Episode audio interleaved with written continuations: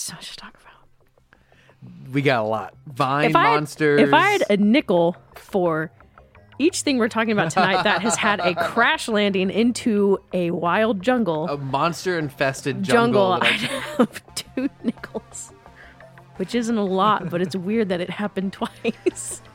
oh boy, let's let's get into it.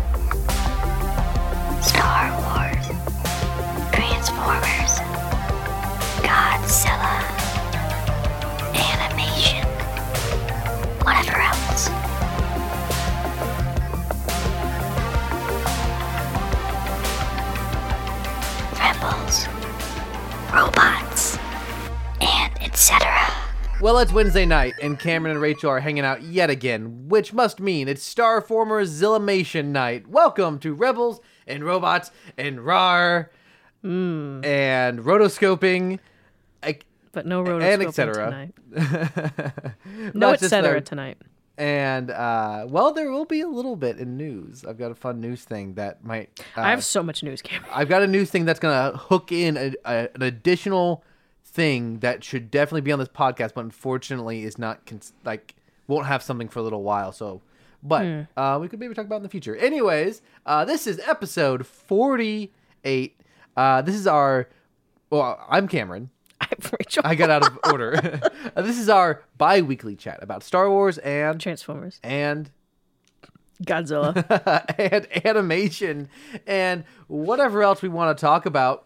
Whatever else we subject you to. Uh, we you are listeners entering into our sicko mode for the next uh, month and a half, where we are going to be t- covering both a movie from the MonsterVerse as well as multiple episodes of Bad Batch season three. It's a good thing the first three episodes didn't launch next week because then we'd have four episodes of Bad Batch and King of the Monsters. And I will not be shutting up during King of the Monsters. So Oh, very good. Um, so we will be talking a whole lot about today's subject. We have a lot of time to talk about both a movie and three episodes of this season premiere, which we didn't know was going to happen until a month ago, but here we No. are. We had our they dropped it and we're like, oh crap. we had our whole Mon March madness planned out, and then uh, Lucasfilm was like, "Oh, also, Mon Moth March Madness. uh, we've also got uh, Bad Batch Season Moeri. Feb- oh. Season three for Bad. Barch. Bad Barch. We've got Mon March Barch Madness. Oh. Mon March Bad Barch Madness. the M is gone, so it doesn't really work. Um, we'll workshop it. We'll Schmarch keep. we've got- Madness. Dang it. uh, so, wow, this is a great start to uh, this. What's probably going to be a three-hour This is gonna episode. be a hot second. This might be our longest episode ever. I'm not. I'll, I can check just here in a wait, just wait till two weeks. So I've got big news that just happened last night. This we normally talk about news. Rachel's normally our news person, but I asked her if she had this and she didn't. Uh, but she's not heard this headline yet. So something that we are both very much into is the Jurassic Park films, specifically the original film. And um, if you don't know, there's the three original Jurassic Park movies, and then there was the three Jurassic World films, which got progressively worse. Um, and Rachel and I saw the last one together in theaters, and But we uh, got to see Jeff Goldblum and it was supposed to and be Laura Dern. Yes, And Sam It- It, was supposed to be the quote unquote end game of uh, the Avengers end game of Jurassic Park movies, where they brought together the new cast and the old cast, and you would think that would mean it would be the end for a while, but no.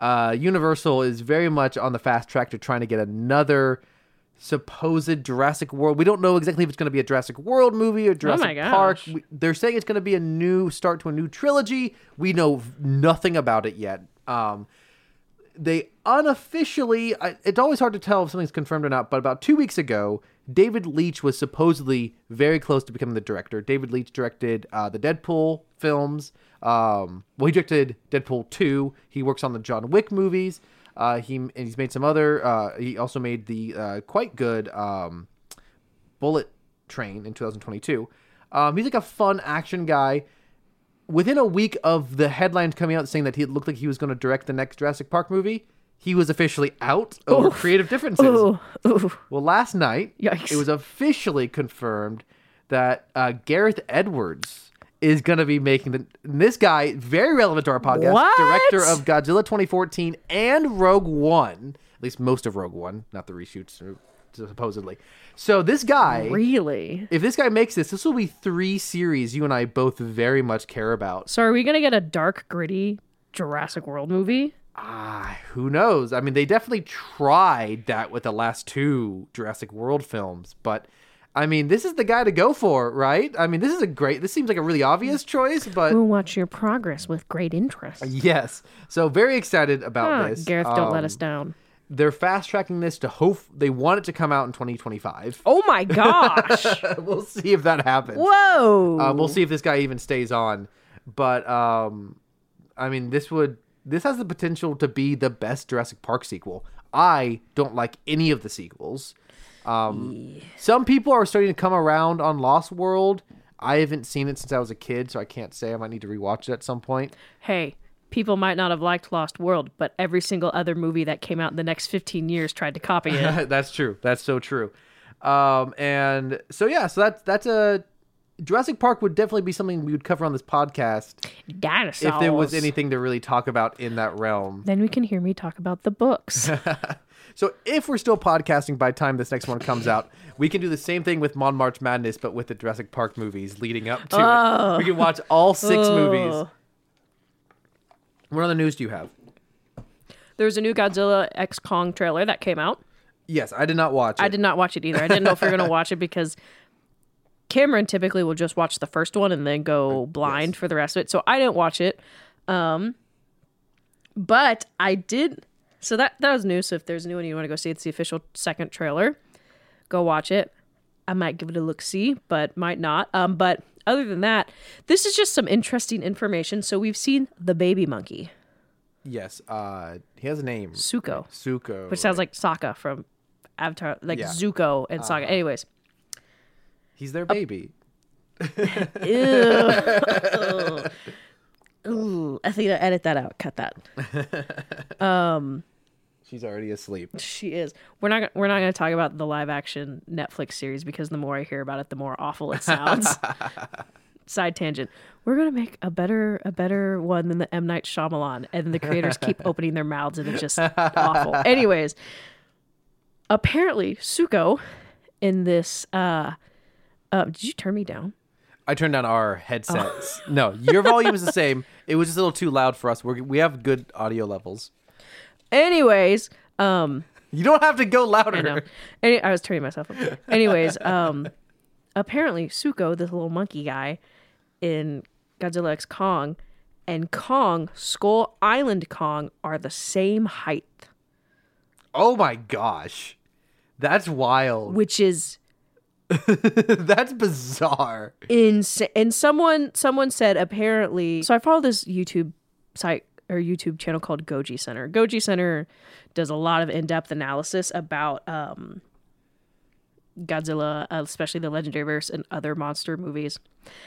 And they're almost like we would almost argue that Suko's a little bit taller than Kong, and apparently Hollow Earth Kongs are bigger than Skull Island Kongs, which does make sense if you kind of look comparatively between uh, this new villain and Kong but absolutely mind blowing that they are around the same height.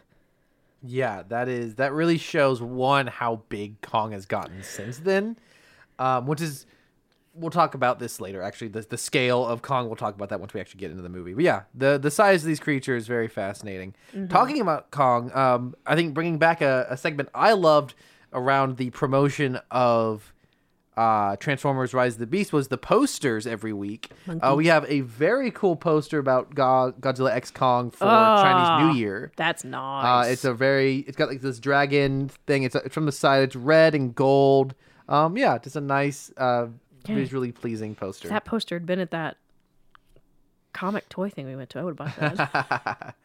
Um, also around uh, some some Kong or no, Godzilla stuff. Uh, Toho Godzilla's Facebook page posted this. I thought these were really cool. They're doing a Godzilla Skate or Die comic. Uh, the description says it's the King of the Monsters versus Veyron or Var- Varan V A R A N. I looked him up. He's a classic Japanese monster versus teenage Australian skate punks. I might check out this comic. I want to see how they managed to make skate punks relevant to a Godzilla Who's more story. disruptive to an industrial location, skate punks or Godzilla? yes, exactly. So Godzilla Skate or Die. This art is uh, very, very amusing. Uh, really fun to look at. So, what else you got? So I just saw this. It's from uh, CBR, and it just popped up in my Google. And it's they uh, were talking with Anna Sawai, who is Kate from Monarch Legacy of Monsters, about an update of season two. And this is the title of the article. Monarch Legacy of Monsters star offers disappointing season two update. And I went, "Oh, what does that mean?" Basically, what it means is there is there is no update. Yeah. Um, uh, actually, she spoke with Screen Rant. Um, she said, I talked to uh, the other actors, you know, who were May and uh, Kentaro. She's like, I speak to them all the time, and we still don't know if there's going to be a second season. She goes, I'm asking the same question to the producers and the showrunner, Chris- Black. Um, and so I'd like to know if you find out. Um, so the show showrunner, Chris Black, um, stated this past January that Monarch series had done very well. And he was optimistic about a second season. Um, this is what made me made me laugh. Apple subscribers reportedly tuned in for Monarch. Following Monarch's premiere in November 2023, Apple Plus TV reported that the series had become the number one first season drama on the streamer. Despite not sharing viewership statistics, Black's comments seemed to indicate that a lot of subscribers tuned in weekly for some monster filled shenanigans. They must have been watching a different show than we were. Um, critical reception was also high for Legacy of Monsters, with the series currently sitting at 90% on the review aggregate website Rotten Tomatoes.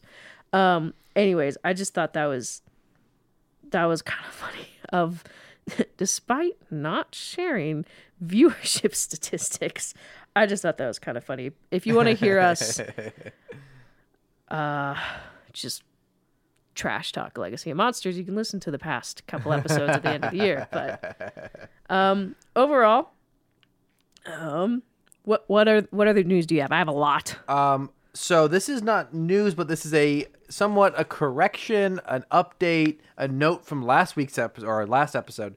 So I would so as you recall, No. we were looking at the posters from Godzilla 2014 from other countries, and the Japanese one had the main actors on it, and we were I didn't even Oh, and his recognize her, mom was and it had on his mom on it. And I had no idea why. We were very confused as to why. We did not really recognize this actress. Well, in the last two weeks, I was listening to an episode of one of my favorite podcasts called Blank Check. This episode is from Called 20 Rebels and Robots. no. uh, and this, they were talking about, I believe it was their episode on Saving Private Ryan. Not really relevant. They This podcast, what I love about it is like us, they go on unrelated tangents. Um, and this episode, I believe this episode was from 2019. So this podcast is, it had That's been, the year King of the Monsters came out.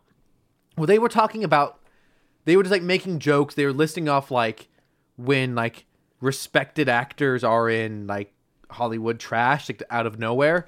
Um, and they made a joke about Juliette Binoche being in Godzilla 2014. What are you in this movie? And I was like, who, who is that? Well, I've already given away. I looked up. She's the actress who played the mother. So I was like, why is this an example? I don't know who this is at all. I looked it up. She's an Oscar-winning actor. In 1997, she won Best Actress for the movie The English Patient. And in 2001, she was nominated for Best Actress for the movie Chocolat with Johnny Depp. So this she is. It is not actually that surprising that she is on the for her. poster. It's more surprising that she plays this one scene character at the beginning of Godzilla 2014.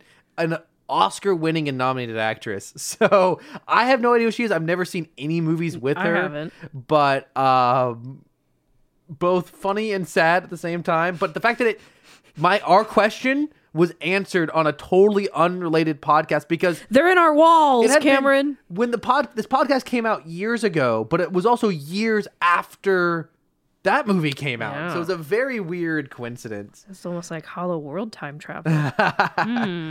Uh, what other news you got? Diego Luna announced that uh, film that the filming for Andor season two has finished. Yes, we previously talked about this. I believe at least, at least they were very close to being done. So they are done. Cool. They are done. so we're gonna get it. Oh gosh. Oh gosh. I hope it's good. You know, this is the one area I feel like we don't have to worry about something being shot, finished, and not released. Everything outside of I will go straight to Dave Filoni's home if we do not get Andor season. pretty two. much it Star Wars I think might be one of the very few sa- safe things. Maybe like some very few franchises. Outside of those very few franchises, right now there's always a slim chance or moderate chance that something will be shot and not released. It hasn't happened a lot, but it is happening more and more. Um, and I think a Star Wars thing at this point is incredibly. It would have to be really terrible for them not to release. I think. Um, other news. This is not news, but uh, in in in uh, the same vein as the poster, uh, I found actually this was while I was watching the Super Bowl. Um, so if you don't know, this is a side tangent. This relates to animation, and one of our favorite things, SpongeBob. Um, the Super Bowl was also broadcasting on Nickelodeon. At which time the game was being commentated on by SpongeBob and SpongeBob and Patrick with the actors doing live commentary in in character. So I had that playing on my laptop while I watched the actual Super Bowl on my television. So I was seeing Cartoon Network commercials as well, and this led me to see something on I would Nickelodeon. Yeah. Uh no, sorry, Nickelodeon commercials, was not like- Cartoon Network. Like kids commercials, like toy commercials that I would not see otherwise. Well, I saw a commercial for Kong X Godzilla toys. Oh shoot. And this stuff is super hilarious. This very much, if you've ever seen something I'm really fascinated by and has really showed up in my algorithm on the internet, is 90s toy commercials are hysterical. And I feel like toy commercials aren't like this anymore. But I find this It's because we don't so have commercials funny. anymore. Even the Hollow Earth love battle is brewing. Fearsome Godzilla has evolved to become more powerful than ever and joins the mighty Kong It's- with his powerful beast glove. It's actual deadliest footage of the toys themselves, Giant ruthless Scar King. and it looks really, really cheap. Like- Zuko Kong Jung fights oh. Wait, no, go back. Go back. Go back 10 seconds. Kong Jung ally Did that say with Titanus Doug? Oh my gosh. Yeah. Oh, yeah. I thought you'd get a kick out of that. Yeah. So Zuko comes with Doug, who is this big lizard boy that we saw in like Godzilla versus Kong. Distant cousin from the Godzilla genus. a- oh my gosh. but like the Zuko toy just throws a rock and hits Scar in the face. Do you realize everyone's gonna buy that solely for Doug? That's the only way they knew they were gonna be able to sell Suko toys if they put Doug in it. Like it's just showing these toy like the. Six inch and eleven inch this six, six, six inch and eleven inch. this this commercial is just so funny to me. I find it so amusing how cheap it is. How it's just like I already have a Godzilla. I feel like figure. majority of toy commercials are like, re- in at least in America, are like really slick and clean and like well lit and like don't show the actual toy that much because they don't they want they show you animations. They sell you the characters, not the toys themselves. But the fact that this has so much footage of the actual toys barely doing anything, like doing what they actually do, which is barely move, toys. I find it so amusing. gosh. And I even um, I took a screenshot of one of the moments, and I think it is so dang funny.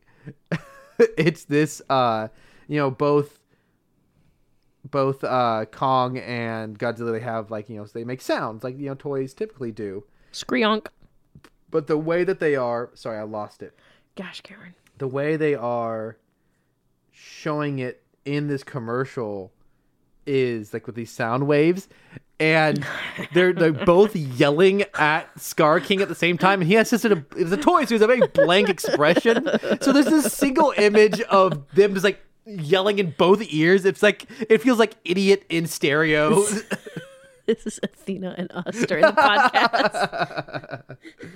um so I found this toy commercial very very amusing very good, one of my good. top moments of the pod of the Super Bowl of the pod. uh what else you got Um, so this is something that we have joked about a lot during uh Mandalorian season three, but um Emily Swallow, who is the armorer, she um she was on a podcast of uh oh gosh, who's the po- who's the podcast? What the heck? Um, well, oops. I don't know whose podcast this is. My bad. Um uh but so she she confirmed that Pe- Pedro Pascal currently only voices only voices the Mandalorian. He's not on set at this current moment. Um and Brandon Wayne is the main guy and the stunt uh eh, well Brandon Wayne is uh John Wayne's grandson. Yeah. And then uh And so she's- Crowder is stunts. She's talking retroactively about season three Yes. because they ha- they're not shooting anything s- currently. No. So yeah, retroactively season three, but that was that was just something we we joked about a lot that he probably Uh-huh. recorded his lines in the trailer for The Last of Us yes. via like iPhone memo, and so that was like just kind of confirmation. Um, And now, if you didn't see, he's also going to be Mr. Fantastic in the next Fantastic Four film. So he's got even more to do now. yeah, that, that Mandalorian movie is never coming out. Mando and Grogu. Uh, Eventually, it's just going to be and Grogu. They're gonna put Grogu back with Luke because Mando's not even gonna be on set. Oh, okay. I have a lot of video game news for Star Wars. uh, okay, I, I'm out of news. So just, All just right. give me a rapid fire. So we have a lot to talk about with our subject. We're already 20 minutes in. So, uh, you said that Star Wars is pretty safe that things don't get filmed and then often, or things, you know, things don't get like filmed and then, you know, uh, thrown away. The same cannot be said for Star Wars video games. uh-huh, uh-huh, very true. yes. But so currently, there are many games in in development. Mm-hmm. Star Wars Jedi, the third game in the Star Wars Jedi trilogy, which is with Cal Kestis, my boy. that one's going to happen I for sure. better. Um, there is this was just released. There will be a Mandalorian bounty hunter bounty hunters first person shooter game, this, yep. which is going to be pretty linear. Um, Star Wars Outlaws, which is a game trailer that we watched. mm, it's by I think it's by EA. Was that That's a Ubisoft yeah, one. it's Ubisoft. Yeah. Mm-hmm. It's open world. It's they. It's akin to Grand Theft Auto. There is a Bit Reactor strategy game coming out. Not familiar with that. a what? Bit Reactors. Is that a company? I think so. I'm not familiar with it. Um, there is the continually discussed uh, KOTOR remake, which has been shelved, but I guess maybe it's not shelved Yeah. anymore. That For one's those a little. who don't know, KOTOR stands for Knights, of the, Old Republic. Republic. It's one of the early 2000s, like It's an MMORPG. X. Was it just on? I think it was just on Xbox. Well, Old could get it on Republic P- was MMO. Mm-hmm. Knights of the Republic was just single player. True, and then RPG. Knights of the Old Republic. Yeah, yeah. So, anyways, people are wanting to see that. Um, there is the Star Wars Eclipse game that we do not have a date We've for. we've only gotten like a story trailer that was Yeah. incredibly vague. I bet we won't ever see that Yeah. one with how little news we've gotten on it. It looked really cool. No idea what any of it meant, but it looked cool. Yeah, supposedly Skydance, and apparently Skydances has a Star Wars game coming out. I haven't heard anything about that. Mm-hmm. Now, um, I saw this really funny tweet that said, um, "Can't wait for the first-person Mandalorian game," and someone took a picture of Tatooine and just like scribbled out the vi- like the visual HUD of a Mandalorian helmet, so you know it's like only half the screen. Uh-huh. Yeah, It's all you're seeing good. is in a T shape. Very funny. So good. And then this just got announced yesterday. Star Wars Battlefront Classic Collection will release March 14th on Xbox, PS5, PS4, and Nintendo Switch. And this is going to bring the classic versions of Battlefront and Battlefront 2 with 64 player online battles, new features, and bonus content, including Kit Fisto and Asajj Ventress. So, no Battlefront 3, but you know, bringing back the classics. I used to play that with my brother a lot. I used to get so mad because he'd kill me every single time, but it is what it is. He was better at it than me. um, there was some news. They did, uh, Cal Kestis did a, speaking of video games, Cal Kestis did a short, um, interview. I can't Well, remember. I doubt Cal Kestis, the video game character, Shut did an interview. Cameron Monaghan No, did- if it was in character, uh, that'd be great. I would be all for it. Oh they do do that gosh, sometimes. They will do like animated character interviews. Cameron Monag- Monaghan, Monaghan, yes, Monaghan. Monaghan. Monaghan. I was like, I was on either side Cam- of it. Cameron Monaghan is just Cal Kestis. There is no in between. But so he had made a comment where he said he didn't want a cameo. He wanted to be in live action, but he didn't want a cameo in live action if it didn't have meaning. Sure. Which valid makes sense. And if they bring in Cal Kestis, I want I want him to be. I, I want him to. Mm, I love Cal Kestis. That's he's up. He's up there. With, getting up there for you? favorite- yeah, he's been up there. I can see that. Yeah, I mean, especially if you spend that much time, two whole video games. I've spent so much time with him. You like, you know, as in the way that we spend time with characters, enjoying their media. I can totally understand that. Yeah, I Um, feel like I think I've said it before. I don't know why you cast an actor an actual like movie actor, television actor, make the character, the video game character look like them. I don't see why you do that without any any intention to I eventually. But also, I think at the time they were making those video games, they thought they'd be making a movie a year. So they thought, oh yeah, we'll definitely make a movie off this very quickly. And now we don't get any movies. So I think that's probably what we probably would have had him on in life, or very shortly would have it if movies. were I want him consistent. to show up in that 6.5 movie or the Empire. I want him Yeah, to be there. Um, so this isn't quite some news, but this is a quick. Maybe he'll adopt Grogu because they can't get uh, uh, oh man, Mandalorian back. and Luke, Luke's school gets destroyed, so he can't train um, so this isn't news, but this is something that grinds my gears, and I wanted to talk about it. And what is this podcast but not So the I'm not going to say? I'm not going to say who posted it, but n- it just continues to blow my mind when pages folk when pages post the most fake AI generated movie posters. Sure, sure. And there's just thousands of comments about this is so real. And so a page I saw, um, don't say the name because I didn't crop it out, Okay. posted this picture with the little Disney Plus logo and Lucasfilm on the bottom of Star Wars, the beginning. And it's just some Oh, awful I saw this. AI generated image of pregnant uh, Shmi Yes, Skywalker. I saw this. and it just this was definitely doing the rounds. It's very generic. Like it doesn't. It's nothing. it is. It, And- it, it very well could be like any pregnant woman in robes. Yeah. And you slap a star a fake Star Wars title on it. And the comments were exactly what you were thinking of. All the this is I can't wait for this. This is so good. Really? I would no, expect for the real. other way of people being like, "This is dumb. I would never watch No, this." all of the comments were almost in support.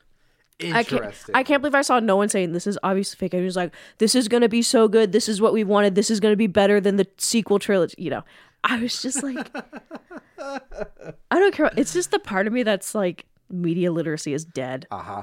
no one Really is. this is all like everyone makes fun of their like boomer grandparents for falling for phishing schemes on through the gmail Uh. this is this is the modern generation's fake every single time there's an obviously fake movie poster that they're like this is it like, you stop it it's dumb anyways i just wanted to talk about that because i was just like So as of right now, my uh, number one enemy in the fandom is the people posting daily birthday posts, and yours is the really terrible so AI bad. generated It is. posters. i just hate ai as an artist Don't blame you. It, it- yeah, we could go on a. I think maybe at some point that will become very relevant. Either there will be something that we that will force to talk about that. but it Ah. will it will probably come up.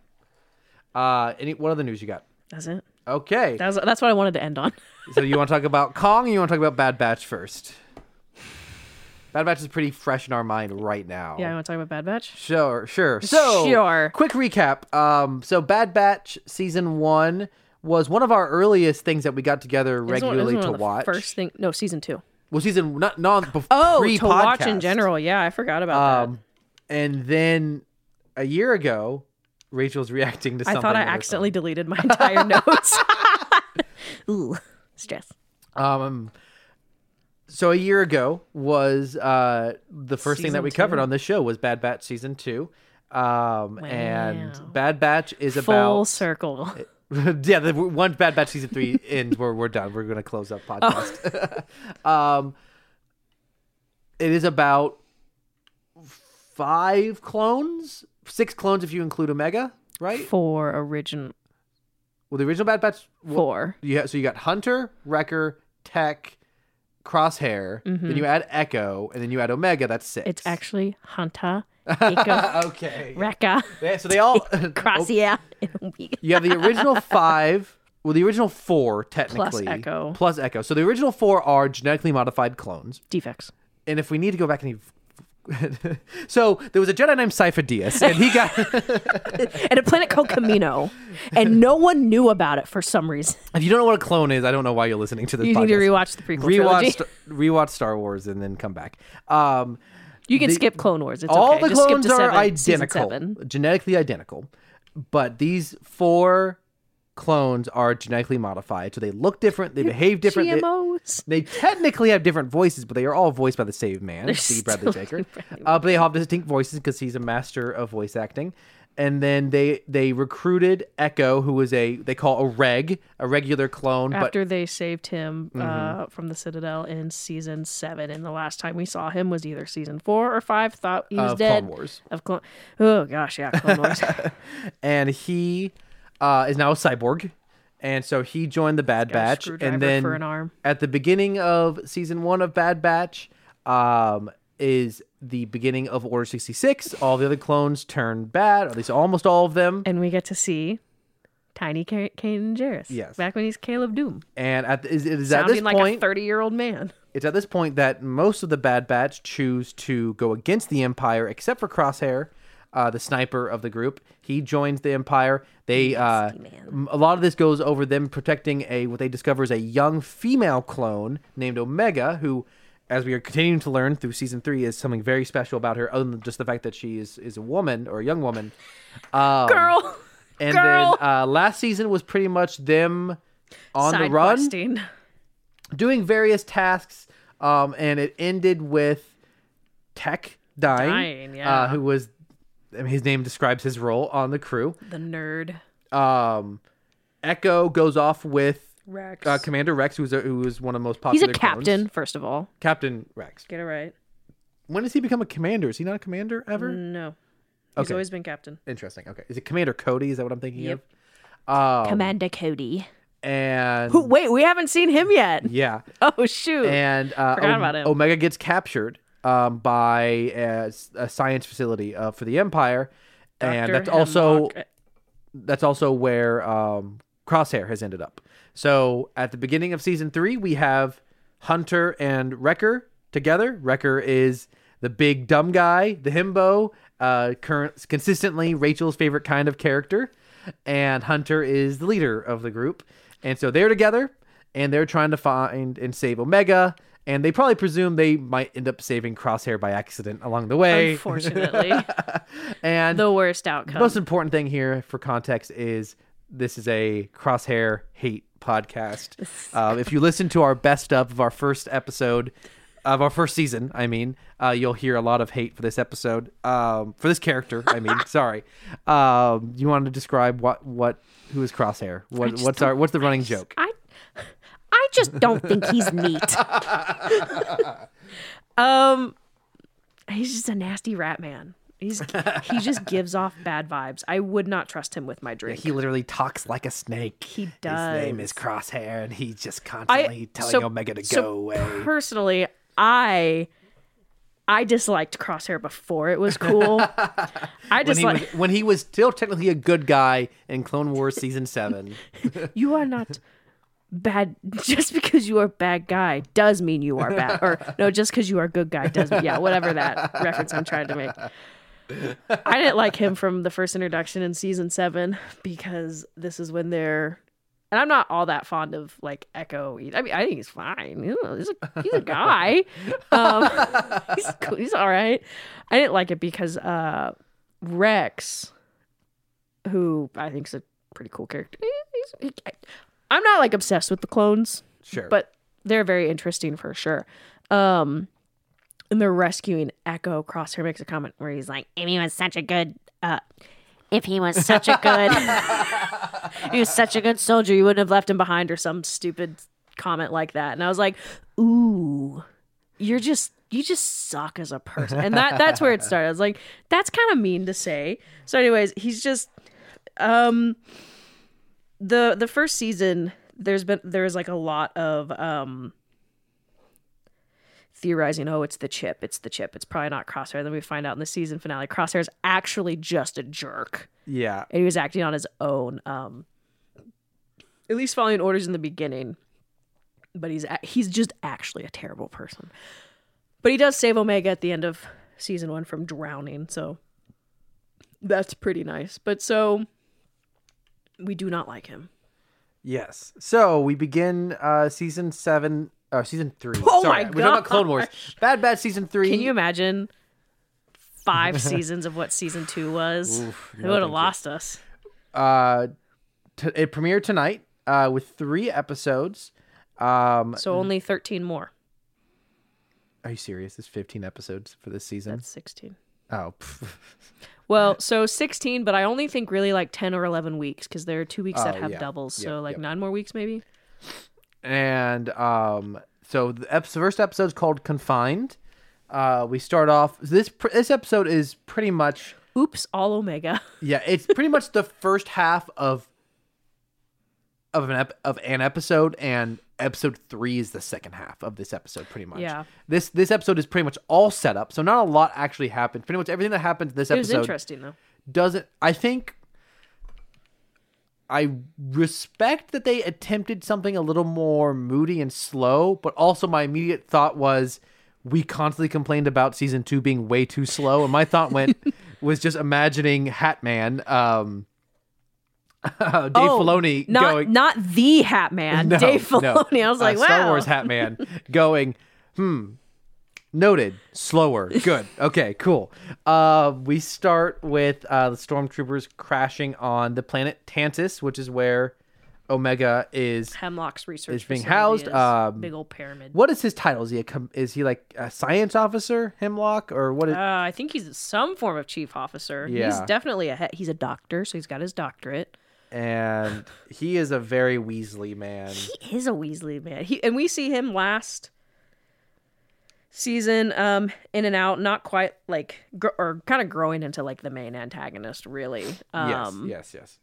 And so the stormtroopers who crash on their way to landing on Tantiss are killed by some creatures out in the forest. There are creatures in and the jungle. so this is what we referenced at the beginning of the, of the episode, which is uh, much like Kong. It's a bunch of soldiers crashing in a hostile jungle and getting uh, killed by all the creatures there.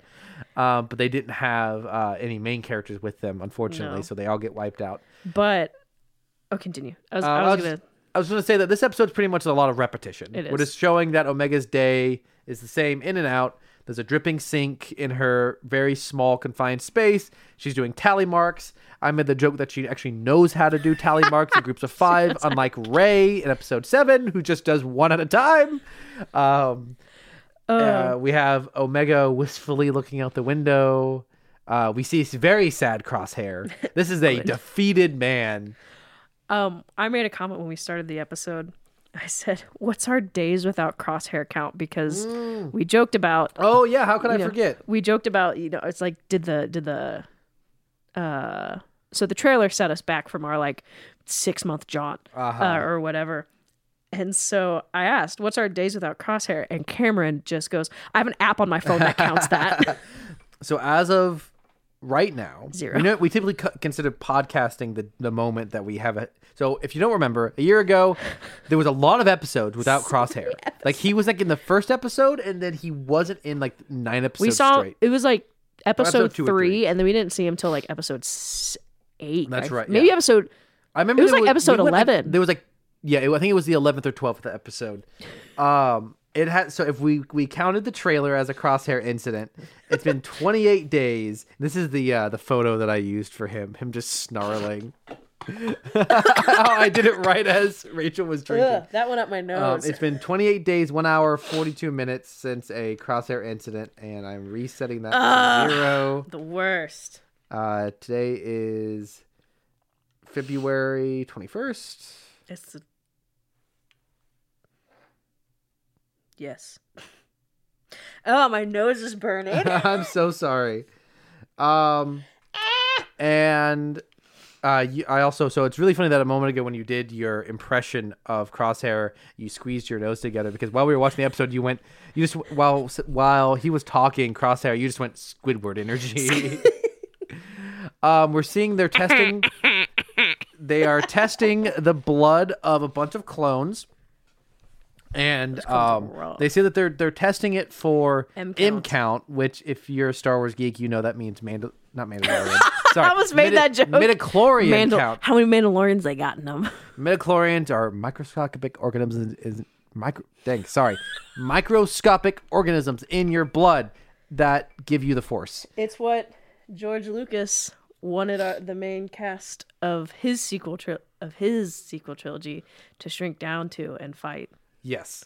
Um, and so they keep saying that they want to be able to transfer like blood or or something. They- So they They're about looking, doing some sort they're of looking for like a midichlorian transfer that doesn't degrade yeah. after transfer. So they print. Yeah. So I, I, I, wonder what they want that. I guess I guess what I would would it would seem the implication there is if the idea would be okay, well if if the number of midichlorians influences your connection to the force, then you could just transfer midichlorians from someone to the other. But the implication here, I would think, is um if you try to transfer midichlorians from one being to the other, they almost always just degrade, and you don't have any any transfer whatsoever. They're looking for someone special who has whose midichlorians are strong enough to be transferred from one body to the next, which continues to across Mandalorian, uh, Kenobi, and Bad Batch. They seem to be explaining how the research went into play for Palpatine to come back to life, which is a very strange thing to want to s- establish because we already know that he comes back to life in Episode Nine. Somehow. Yeah, exactly. so I'm not sure exactly Because if that's what they're going for because I, I hope it's not i hope there's something else but as of right now it seems to be we are simply getting the foundations well, because for- everyone complained that there wasn't foundation. Granted, they did bring it back n- randomly. it's not really interesting retroactively no though like if if we had not had episode 9 yet and these shows were happening and we didn't know what they were Oh, doing That would have been interesting. it would have been interesting but retroactively we already know that he comes back to life in episode 9 unless they're planning to bring him back to life again Oh, no! in uh Rey's movie Ah, I hope not. or in um episode 6.5 Let the Palpatine die. Kill it if you have to. Yeah. Um, nonetheless, there's very clearly a lot of research within the Empire going into how to pretty much quantify the Force, how to like make it a genetic thing. Which pulls in my my question. What if Omega's Rey's mom? Yes, you had that joke. Yeah, What are you that talking about, Joe? they could be also explaining, yeah, where Rey came from. Oh my gosh! That, Because if you don't know, I- Rey is a genetic clone of. she is, Palpatine- she is the daughter of a failed Okay, yes, sorry, Palpatine not yeah, clone. yes. You, thank you. Yes, she is the not a failed a a clone of Palpatine had a daughter. Um, was it a clone or a son? It was a failed clone. Well, he, he's like when you say failed, what do you mean failed? Like- some defect. I don't think he was Okay. enti- I think I have to read Shadows of the Empire to get a little bit more information. It's on my to be read list, but I from what we know, like a failed clone, some form of defect. I see, but he was not failed in the sense that he he lived. He was a person. Yeah, he lived. He was a person. Yeah, person. and then he had a wife of something, and then they they had Rey, and they that's why she hid. They hid her because they knew that Palpatine. Palpatine would want to use her for something, um, something evil and and conniving. evil. Um, and then so that all this to say, there's all this research going on to midi chlorians. Nala Se, who is a Kaminoan, who was one of the species. Cam, thank you, Kaminoan, uh, one of the species who created the clone. She's there, being forced to do research for them. She clearly knows that Omega's blood would be what they're looking for. So every day, they take Omega's blood sample and she throws it away. Also, I'm just, so uh, the woman who's constantly working with Omega is Emerie. another female clone named Emerie. Um, so we have Emerie. a lot of New Zealand, Australian adjacent accents going on, and Rachel just goes, "I don't remember this episode of Bluey." That was really funny. Um, and so every day, uh, Nala Se destroys Omega's blood sample, um, and he she says I have, a, something. I have a really funny reference to tell you after this episode. I'm just gonna Okay. you know. Uh, she says something about like the subjects are not working, and Omega says the clones, and Omega says not the clones. Uh, so they're they're testing this later on. There is a tease to what they are making, and we don't get to see what it is. The most logical assumption is they are uh, Palpatine clones, Palpatine babies. but uh, we'll we'll see. Palpatine babies. I hope it's something else. I hope it's something interesting because we we already know they can clone him. It might be um again wouldn't be very interesting, but be a little more interesting Palpatine clones. It might be More of those Zillo monsters. um no, I'm thinking more like um oh totally Snoke. They, they, they- this is how they made Snoke. Oh, Um, it could. I guess like none of that's interesting though because we have the whole what was his name? Uh, Gideon was the villain of Mandalorian season three. Yeah, Moff Gideon. Uh, Moff Gideon. His clones were the big reveal at the end of that season. that is kind of interesting how all this cloning going on and a Yeah. clone of him. Yeah. So like, I I don't know what they're building towards. I do hope it's something surprising. I hope we haven't guessed it yet. Um. Meanwhile, um, one of Omega's jobs is to ta- is to feed the various monsters that they're trying to train in this facility, and she's befriended one particular one. He she's named Batcher, um, which you just called a space pit bull. Tried to bite her. And uh, while f- she like gives her food to Batcher because Batcher doesn't like the fake dog food that they're giving them, and she also puts some hay in her own uh, lunch pail. And this is we're not really sure why she's doing this. Then she then immediately goes to Crosshair, and we're like, she's gonna, she's gonna feed the grass to Crosshair. is he is he really that malnourished? Um, you also had a great comment about uh, what did you say about Crosshair at this moment? Do you remember? Nope. Uh, you said that his his eyebrows look like they're drawn Oh on. yeah. So one of the like um I feel so Clone Wars and Bad Batch has a very distinctive style, and I mean Rebels does too. And one of the things that like especially in animation is that eyebrows will be a little raised, Uh huh. um, to kind of like give some definition, and it really. I kind of want to compare to maybe some previous seasons, but it really looks like his are drawn like they're not raised. It's just the texture on the model. So it just looks like they'd given him like a brow pen and he'd drawn. Uh huh. Yep. Um, it's at this point that um, as we're seeing the repetition of Omega's day, there's this very minimalistic, uh, augmented score that I love. Like I don't normally notice scores. Like it takes me a long time of watching something to actually start to notice the music. I kind of made fun of Cameron because he's like, I'm digging the score. And I went, it's a piano. but it's modulated and it's unique. But also they threw in another instrument, like and there's like a I don't even remember what it was, but uh, I really like the mu- use of music to the music really helps you feel what it would be like to be in this very oppressive, you know, uh, uh, sterile environment that's Probably just couldn't all call it- machinery. Probably couldn't call it Jailhouse Rock. No, definitely not. Uh, we then learned that Omega has been making her own toy out of the grass. Her own Lula. which is a nice kind of continuation of the theme of Omega trying to be a child Mm-hmm. while her child has been stolen away from her. The Bad Batch have been trying to give her a childhood anytime they could, so her trying to have that with her. Of course, then they uh, take it away from her um, in a uh, surprise search, which also brings up a lot of the troopers in this facility are clone commandos, which kind of bums me out. Um, this design for the clone commando is taken directly from the Republic Commando video game, which was is one of my personal favorite Star Wars video games, and there was four of them. Pretty much, the commandos were the Bad Batch before the Bad Batch, and to make them just fairly common soldiers is kind of a bummer. Um, it would have been nice if the commandos rate were just when they showed up, it actually meant something. Like, oh, we are in trouble. I feel like it did here. last season when they, Sure. re- or was it, and maybe it was first season when they rescued Gregor. Okay. Oh yeah, because Hunter got. Oh no, this was season one. They rescued Gregor, Yeah. and the, the clone commando showed up, and it was like, oh Yeah. And now they're everywhere in this facility. There's a lot of them, and that kind of out of just snow like daisies. um. And so I just wish the clones were more special in this continuity, and they really uh, the clone commandos. That is. Um. So one thing that I thought was interesting was um right before that first episode ends so I think at the beginning of the episode we see that Omega had been there for 20 days. Which is a lot. That's like almost 3 weeks. At the very end of the episode she goes to bed Uh.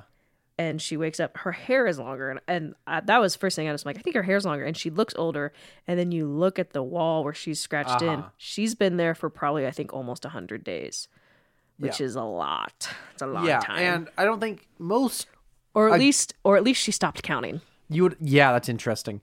You would, I guess, theoretically, under a lot of stress, anyone even that young would look older. But I was thinking about this: is she, is does she grow? Does she age? The I don't same? think she is altered I, Okay, So she she ages like a normal person. I think she was she was one of two unaltered clones because Okay. she was Omega and Boba was Alpha. I see. I see. I see. Okay. Yeah. Yeah.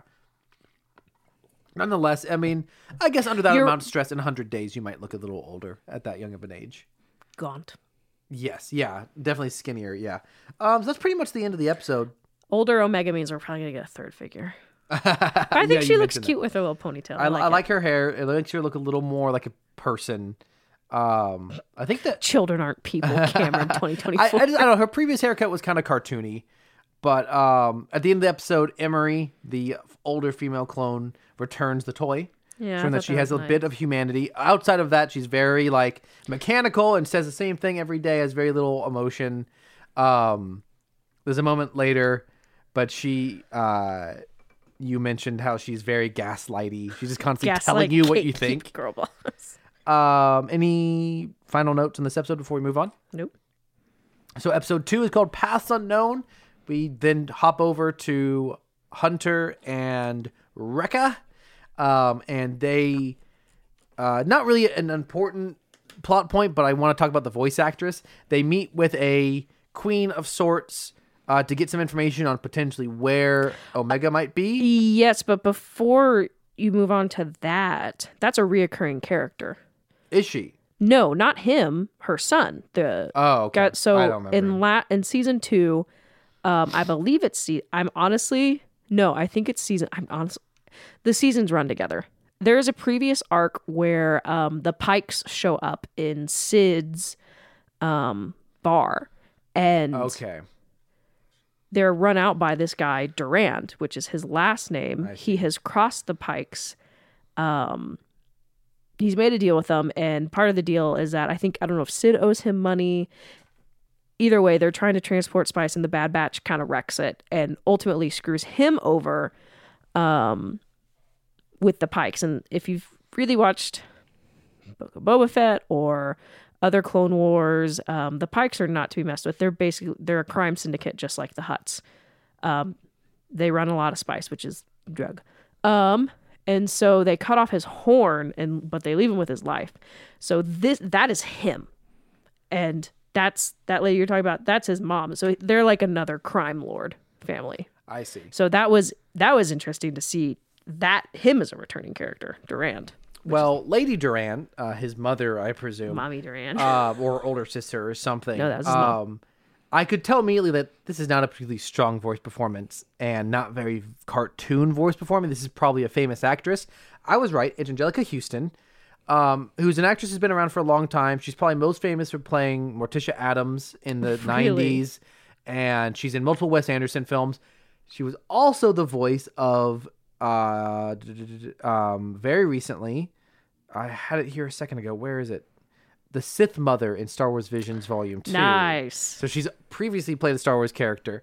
Um, so that's a cool connection to a previous thing that we talked about. Um, they get the information they need. They leave. That episode is just kind of some Star Wars world building. It's not really Funsies. relevant. They might come back. It might be relevant later, but as of right now, it's not. They go to this planet. Uh, they find a, a totally abandoned. Um, Previous lab that was Hemlock's. Yeah, and this at this point they en- they encounter three young clones who were left over from when this base was uh, abandoned. In operation. Now we guess that these three clones were probably voiced by the original uh, Boba Fett, um, Logan. not Logan Lerman, but No. um, I'm I'm where is that? Uh, oh, this is episode two. Wait, it's so it's not. Well, one is Nice. so there's uh, there's an older one and then two younger ones. Mm-hmm. The I'm I had it up. I cannot find this episode's. Is it Mox, Um, the older one? sorry, I'm trying. I thought that I had this open. I am struggling to find it. Paths unknown. Here we go. Uh, so Mox, the older one, is Daniel Logan, Daniel the original actor who played young Boba Fett I was gonna say. in episode two. The other two are voiced by Julian Dennison, who is a New Zealand actor who has been made famous by um, Taika Waititi because he was in Taika Waititi's film Hunt for the Wilderpeople. Uh, he was also in. I totally forgot about this until just now seeing it. He's in Godzilla versus Kong. nice. Um, and he's also in Deadpool 2. So he's a delightful young Kiwi actor. So maintaining the tradition of New Zealanders playing clones other than D. Dee Bradley Baker for some reason. Um, so it, this is a fun inclusion to have him play some young clones. Young clones. Uh, but he's not he's not hamming it up like you know I think Omega's voice performance is fun and lovable, but it is a bit much on the New Zealand accent. I think that's just her voice, Cameron. I, I don't maybe uh, I don't know. She feels like because she is like thirty something years old. I They think gotta- she's gotta- playing it up to try to sound young. They gotta age her up. but uh, these two performances as the two the the three young clones um, is a lot more subtle, I think, and makes these characters feel a little more real. So they don't really want to help uh our two uh, it is the bad batch technically even though it's only two of them um the sad Yeah. batch is what we'll call them for right now Echo, yeah, Echoes. they are really sad. That ship is so empty with just the two yeah of them. and it's got the toy sitting there and gonky, yes Gonky, can't the most Gonky. important part. uh-huh Gonky honks. And so uh, one of the clones uh, helps them to go and Deke. they go through and look at the uh, the facility. This whole area is infested with what is called Slithervines. Slithervines, which is a biological weapon. Well, it's technically biological weapons like a disease. I don't know. Like it's a It was a bi- biologically engineered Yeah, it was a animal. it was like creature a biological warfare thing. um it it's these these living vines um which is quite funny because i've been watching recently um the last of us television show which is they can't touch the the virus no, not the virus but they like the the fungus that is part of the, that disease. So it's kind of similar to that. But um so they go into the facility. They're trying to get information on where the base was moved to. I feel like this is one of the very first times in this show that I've actually enjoyed a one-off adventure because I think that they actually did something interesting and like there was legitimate tension with this creature. I can hear that really loudly. Rachel is drawing on her own table. What would your mother say? First of all, Rachel's you, very offended. you leave my mother out of this. Second of all, she would not be surprised. Um, but so uh, one thing that was kind of interesting was these vine things. So they're definitely both animalistic as well as plants. And honestly, it really had some interesting references to many other things. So not only were we kind of, kind of similar to the cordyceps virus from The Last of Us, but uh, once they they cut a bit off of it. Like one of the tendrils, and it Yep. will hit merge into this little four-legged thing that Bitey looked like quadruped is what I wrote down. That looked like a couple of things. You said it was very the thing. Yes. Which, if you've never seen the thing, it's a it. '80s uh, With Kurt Russell. film with Kurt Russell, um, our boy, and uh,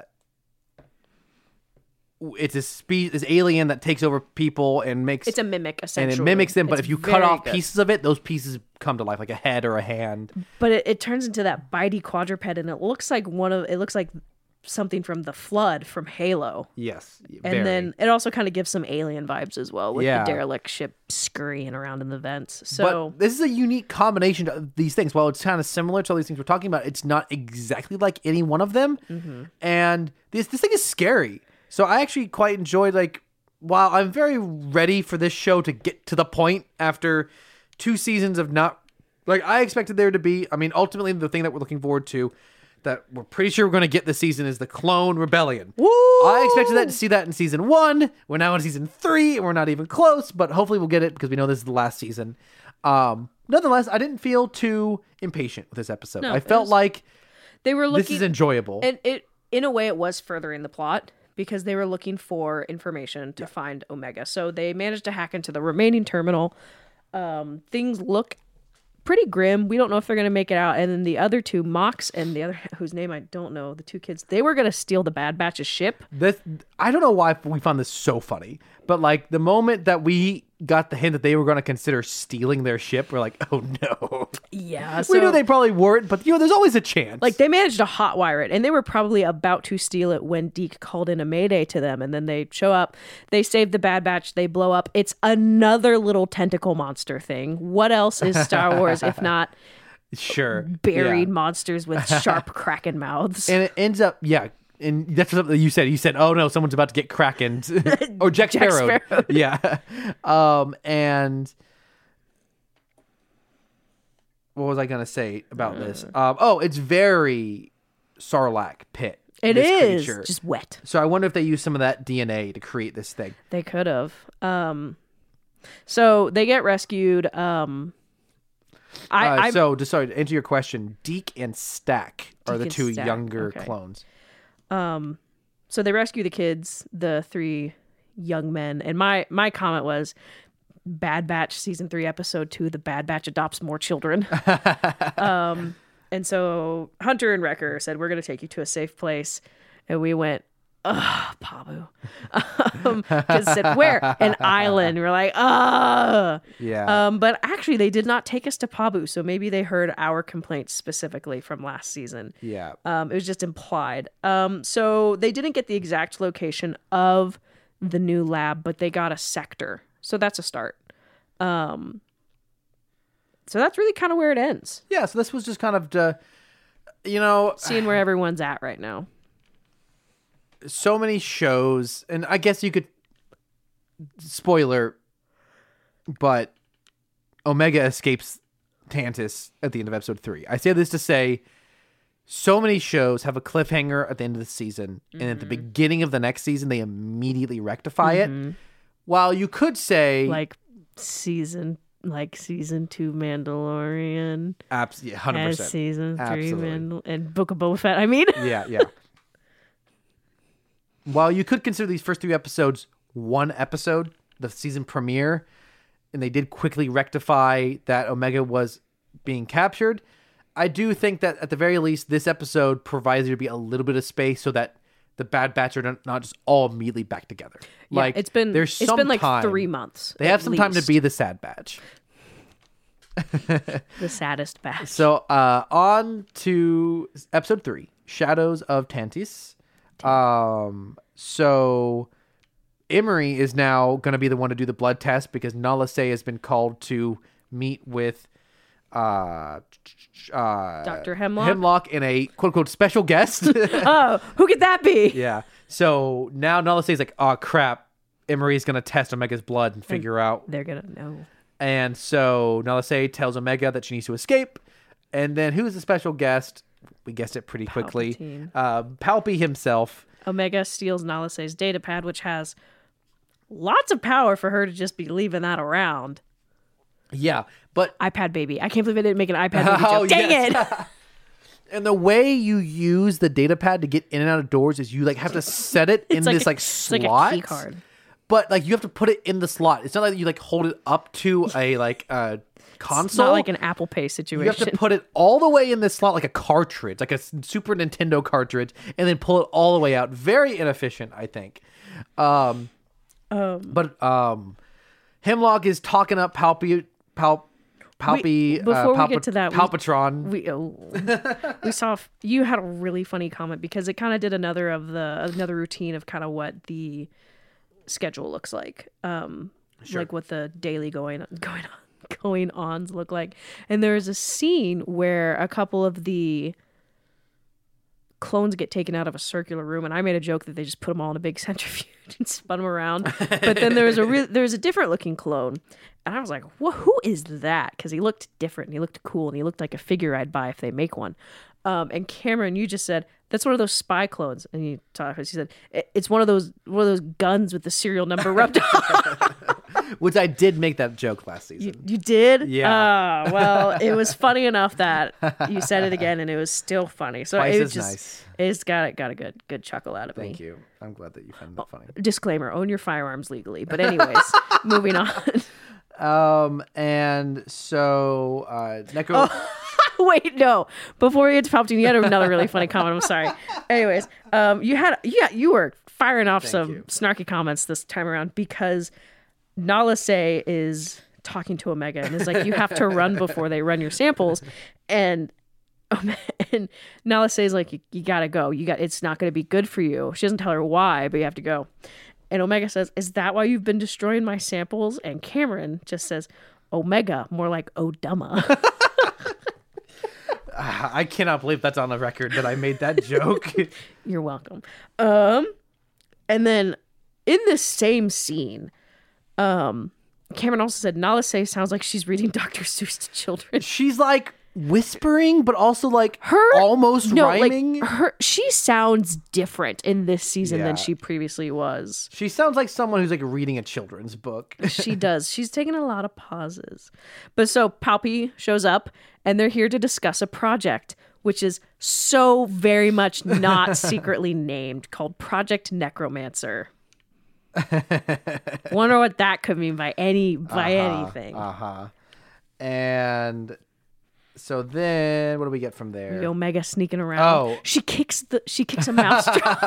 She- Yeah, the mouse try, tries to come into the elevator with it. She just kicks it, and the door closes, and it runs into the door again and out of anger. so- Uh, mouse droid humor is always funny. So then droids are our favorite. she goes and she uh, breaks out Crosshair, and Crosshair's scream as he breaks out is so darn funny.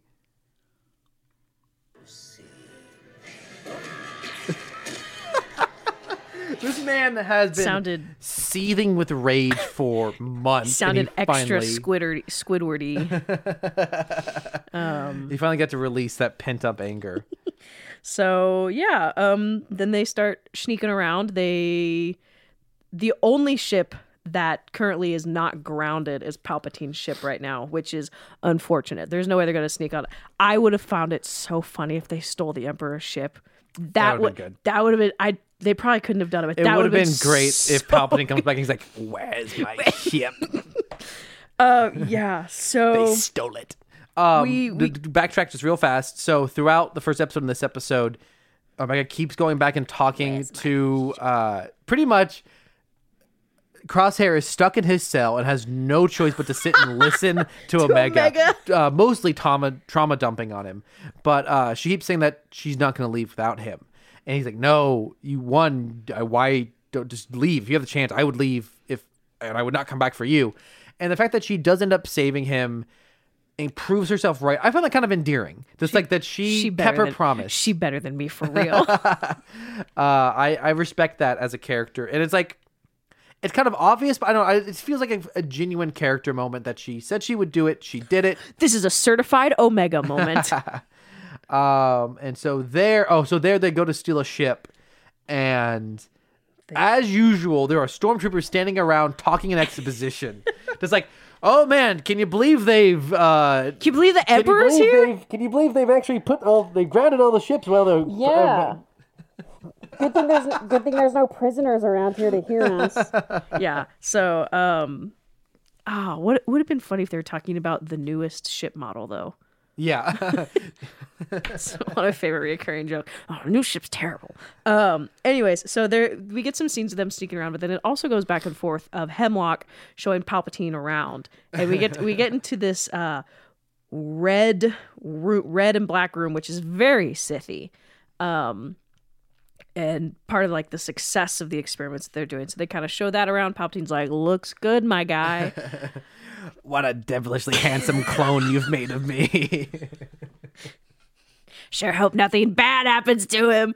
Um, so they're sneaking around, and then uh, part of Omega's uh, uh, as she was taking care of the dog, and she actually lost those privileges because she acted out. Um, she killed a robot. she killed the robot. So she'd befriended one of the Lurkas, and so she's like, "Well, we can't if we can't leave through a ship, let's leave through the dog tunnels." And then we were gonna try. They're gonna try to find that shuttle that crashed like four months ago. Um, and during all this, as they're escaping, it keeps cutting back to this slowly rotating wheel of blood samples. Yes, where Omega's is. Yeah. They're in the process of testing it. And I thought this was a really, Well, not yet, really great mechanism of like building tension because this thing is mm-hmm. slowly rotating. because the second, the second they find out, And so while the first episode is not great in my opinion, other than I kind of respect the slow pace, it did set up a lot of these things. It set up these relationships. It set up the pace of this life. It set up the characters' interactions, and it established this thing. Like we saw a lot of shots of this shots of this thing rotating. So when we are cutting back to it, we know exactly what it is, what's happening. It's it's really great, honestly. Yeah. Um. So they get to the dog tunnels. Um. And the reason why Omega lost her dog privileges is because she healed one, made it feel better, but because she, dom- domesticated she it. d- quote unquote domesticated it, they were like, we got to put it down. And so she didn't. She didn't like that, so she set it free. Um. And that's where she lost her privileges. And so they make it there. They are about to escape, and Emerie shows up, and Emerie is trying to s- stop um Omega. She's like, if you come back, I will say nothing. She's like, I will not say anything. And they're like, we're not leaving. And she goes, and I have no choice but to do this and hits her calm Mayday or whatever. And oh, I was so annoyed because um this is the first time Crosshair has ever hesitated shooting someone. Even if he just stunned her. Yeah. It would have like he we should see him switch to stun, which is very out of character. They might call it character growth. I call bullcrap. I call cowardice. um so Shoot ha! shoot ha- yeah it really could have been avoided if she because the second okay if i'm trying to escape an imperial prison essentially. And someone is stopping me from doing that and they start saying then i have no choice.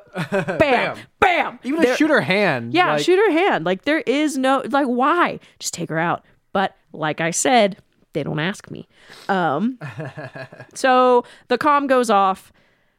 Palpatine just barely leaves and one of the commandos i think this one is like scorch. I think that's his name um or maybe that's the name from republic commandos I've um, heard people presume that this yeah. is him. Scorch. With Hemlock, the comm gets through, and then they go into lockdown because uh, Crosshair and Omega are missing. They start taking the tunnel to get out. They get out just in the nick of time, and then the dogs are released. Um, so thus starts the hunt for Omega and Crosshair through the woods. They also encounter what was it called? A Hydrax. Um, I don't know. It's like a weird looking Bigfoot cat thing Yeah. that fortunately distracts the dogs that were sent after them. Yep. Um, they're able to get away. They get to the shuttle, but not before another shuttle full of stormtroopers comes in. Um, through some shenanigans, they do get. They manage to distract all the stormtroopers and hijack the shuttle. One important moment here is Crosshair misses a shot, Yes, and as he like looks at his shaking hand in frustration. Which we- really interesting. and that was something Omega asked him earlier. She goes, "Is your hand getting worse?" And he's like, "No." oh, I missed that. Okay, so yeah, they did so set we that up. we've seen Okay. his hand shaking in the past couple episodes. Um, so he misses, but Have they you- There's a famous scene from the com- Western comedy um, uh, Blazing Sa- uh, Saddles Mm-hmm. where uh, he's like, I can't, I, can't- I used to be. Uh, it's none of the racist jokes. That you, what, that's what you're worried about. he's like, I used to be the fastest shooter in the West, uh, but now I can't shoot. Like, you see that? He's like, your hand looks steady. Yeah, but this is my shooting hand. His other hand is shaking uncontrollably.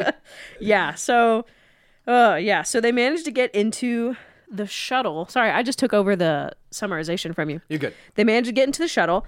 Um and I was actually really thinking like there's no way they're getting out of here. This is probably just going to be a failed one. They're going to get back and shut down into lockdown. So they managed to get into the ship and oh, and what else helps them? The Lurka.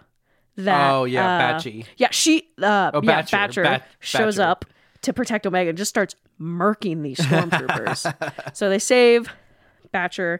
They get out into the sky and they are ready to shoot them down.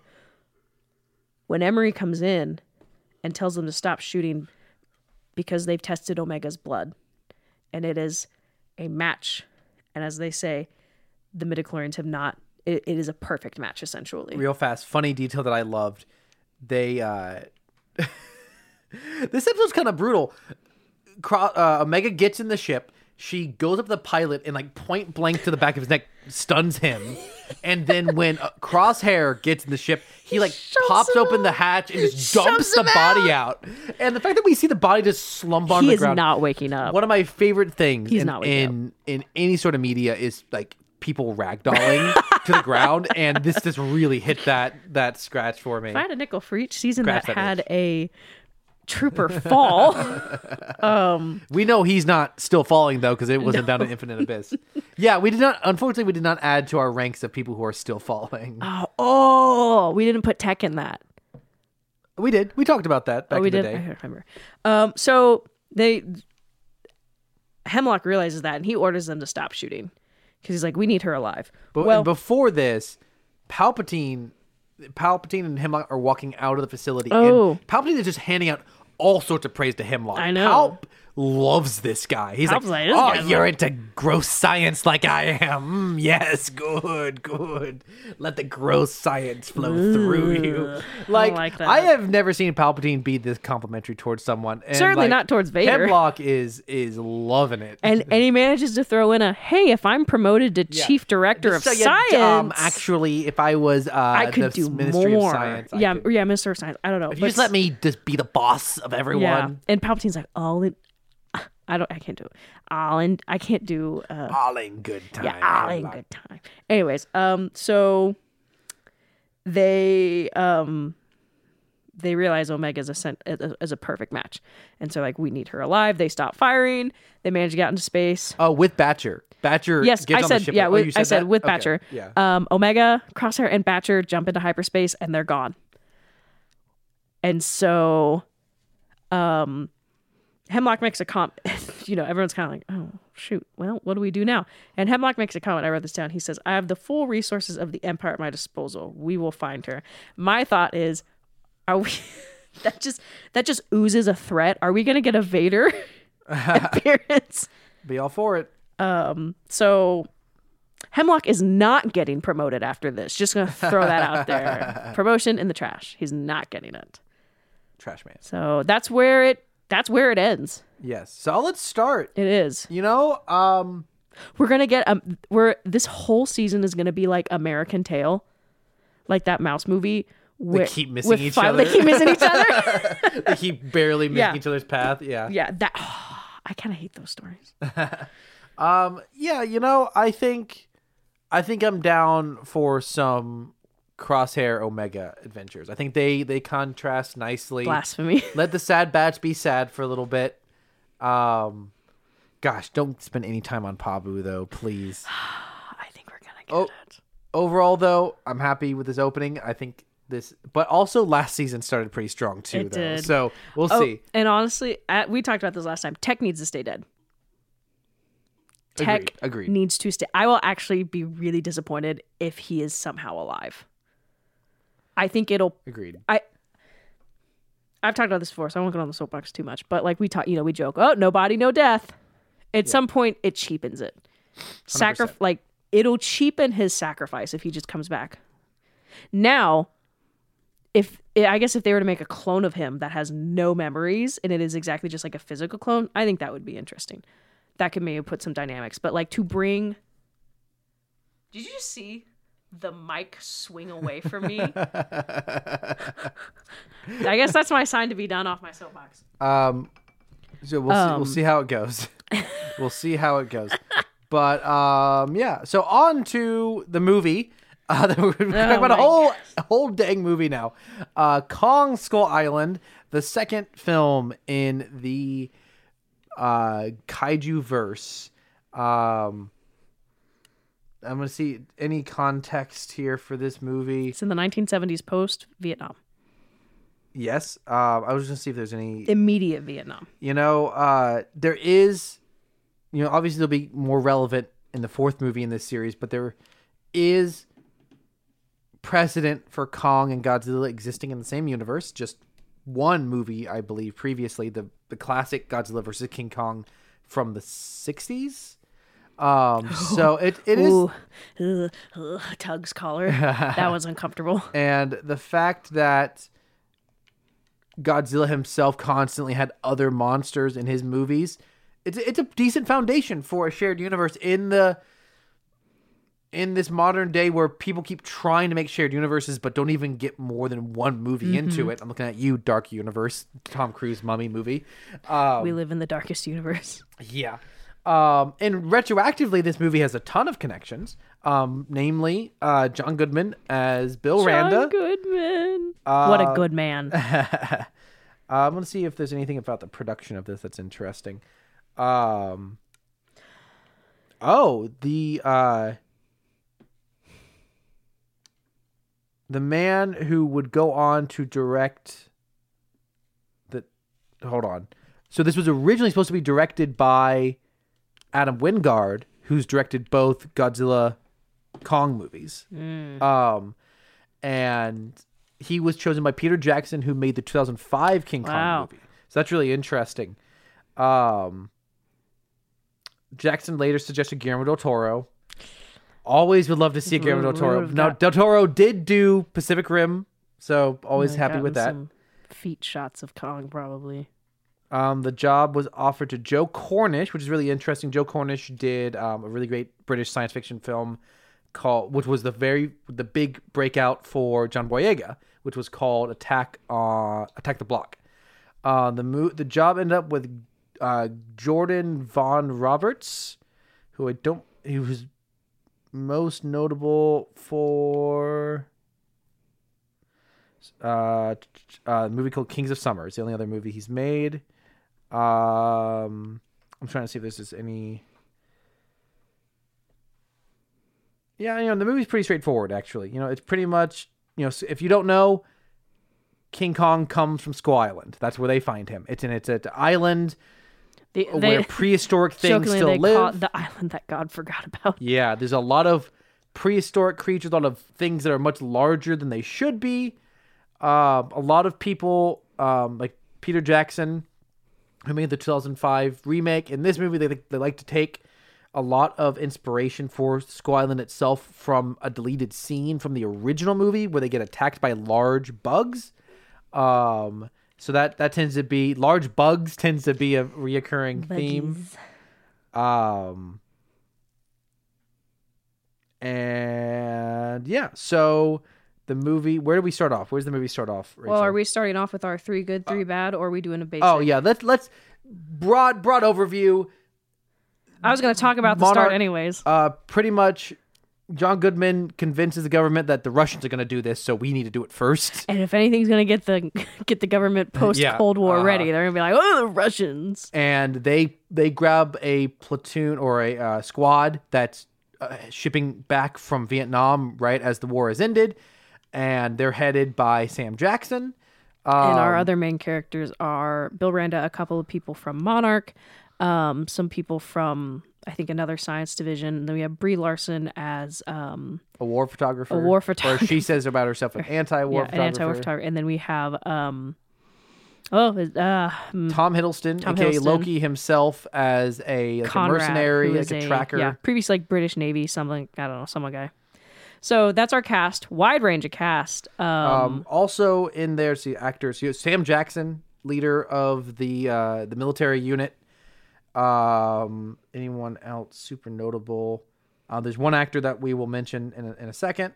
Uh, yeah, I mean, you know, the, the other people you might know, but um, the actually one of the most funny ones in here actually is Toby Kebbell, is one of the soldiers. He's also the motion capture for Kong, uh, which is really great because he also did motion capture for Koba, the the villain ape from Dawn of the Planet of Apes. Anyways, so they get there, they know that they'll find something. They, you know, John Goodman knows. Don't tell people there's going to be a monster. They don't know what monsters will be testing- there. But they know they're- oh, sorry. They know there will be something there. They don't know what. Uh Can you move that closer? oh yeah. And For all for all for uh, legal reasons, they are on a geographical survey. yeah, they get there uh, and they immediately run into Kong, they start dropping depth charges on the ground. and Kong wipes out most of their helicopters. Um, oh, we also forgot to mention the name of the ship they come in on is called the Athena. Oh, she stood up. um, and so she's been much summoned. She's walking over camera. our group is split split into two at this point. Brie Larson and Conrad. uh, and Tom Hiddleston and a few of the others. They end up meeting the natives. The Iwi. And oh, we've got to mention that the movie starts in World War II. I was gonna talk about. Um, and an American and a Japanese soldier crash land. They fight and they encounter Kong, and the movie cuts to the quote unquote modern day, the 70s. Um, we then encounter the American soldier played by John C. Reilly, Hank one, Marlowe. one of my favorite personal actors, who's most known um, for um, probably Step Brothers. He stars opposite Will Ferrell in that movie. He's been in a ton of movies. He's also the voice of Wreck It Ralph. Oh, she crunching. I think it's having a snack. Um, Anything else people might know John C. Reilly from? He's been in a ton of movies. Look him up. You probably know him. He's great. Uh, he's far and away the star of this movie. In my, He is. The movie should have, much like Godzilla 2014, he, there's a secondary character who should be the main character. Um, because I would love to have seen more of what him and his the him as as is said through uh, exposition. He ended up befriending the Japanese man, and they lived together on this island. And then eventually, the Japanese man passed away. I would have loved to have seen that, like them surviving together on this island and slowly becoming friends. That would have been great. Unfortunately, we don't get any of that.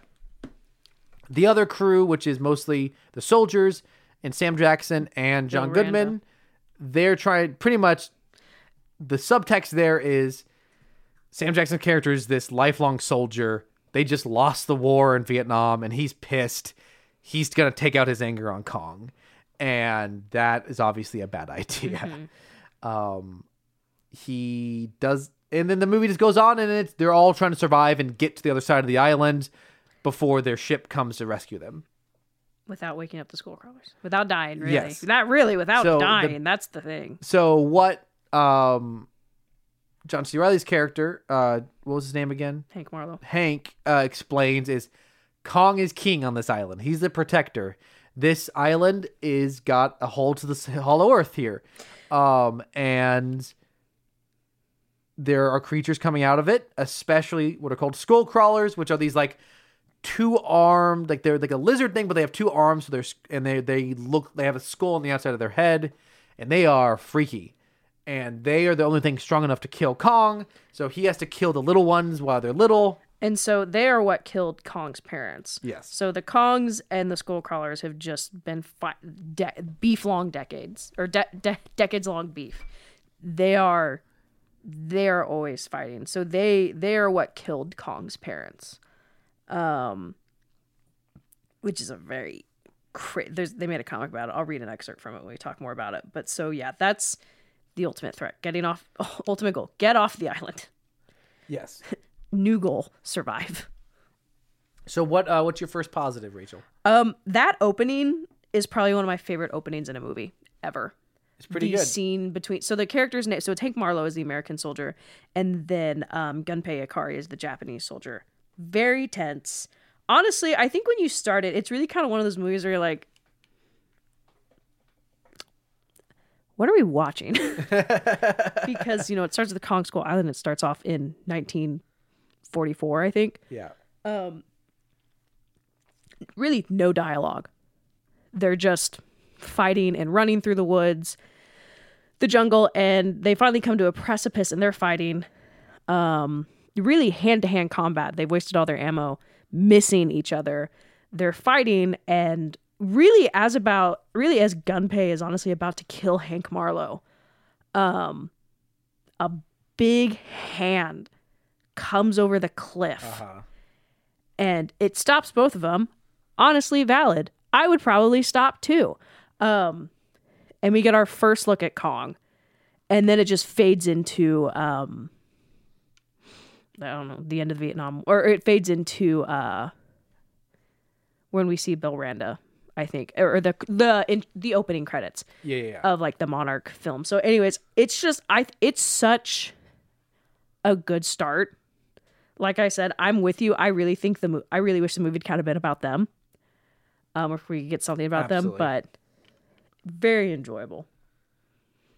Should I go through all my good things? Um, I'll, I'll I'll give one. Um, I'm talking about introductions. Just the first appearance of Kong in this movie is just incredible. They're so pretty much you have these soldiers who just lost Vietnam. They're getting to show up and just bomb the heck out of this island. They're having a blast. They're having a good time. And then Kong shows up and wrecks their stuff. and Kong fighting like you have the classic imagery of Kong fighting the biplanes on top of the Viet- on top of the um, Mm-hmm. Empire State Empire State Building. This feels way more engaged. Like like this Kong fighting these helicopters is so interesting. One, he he can be injured by them. They're shooting him. He like grabs the blades He of one and gets injured, yeah.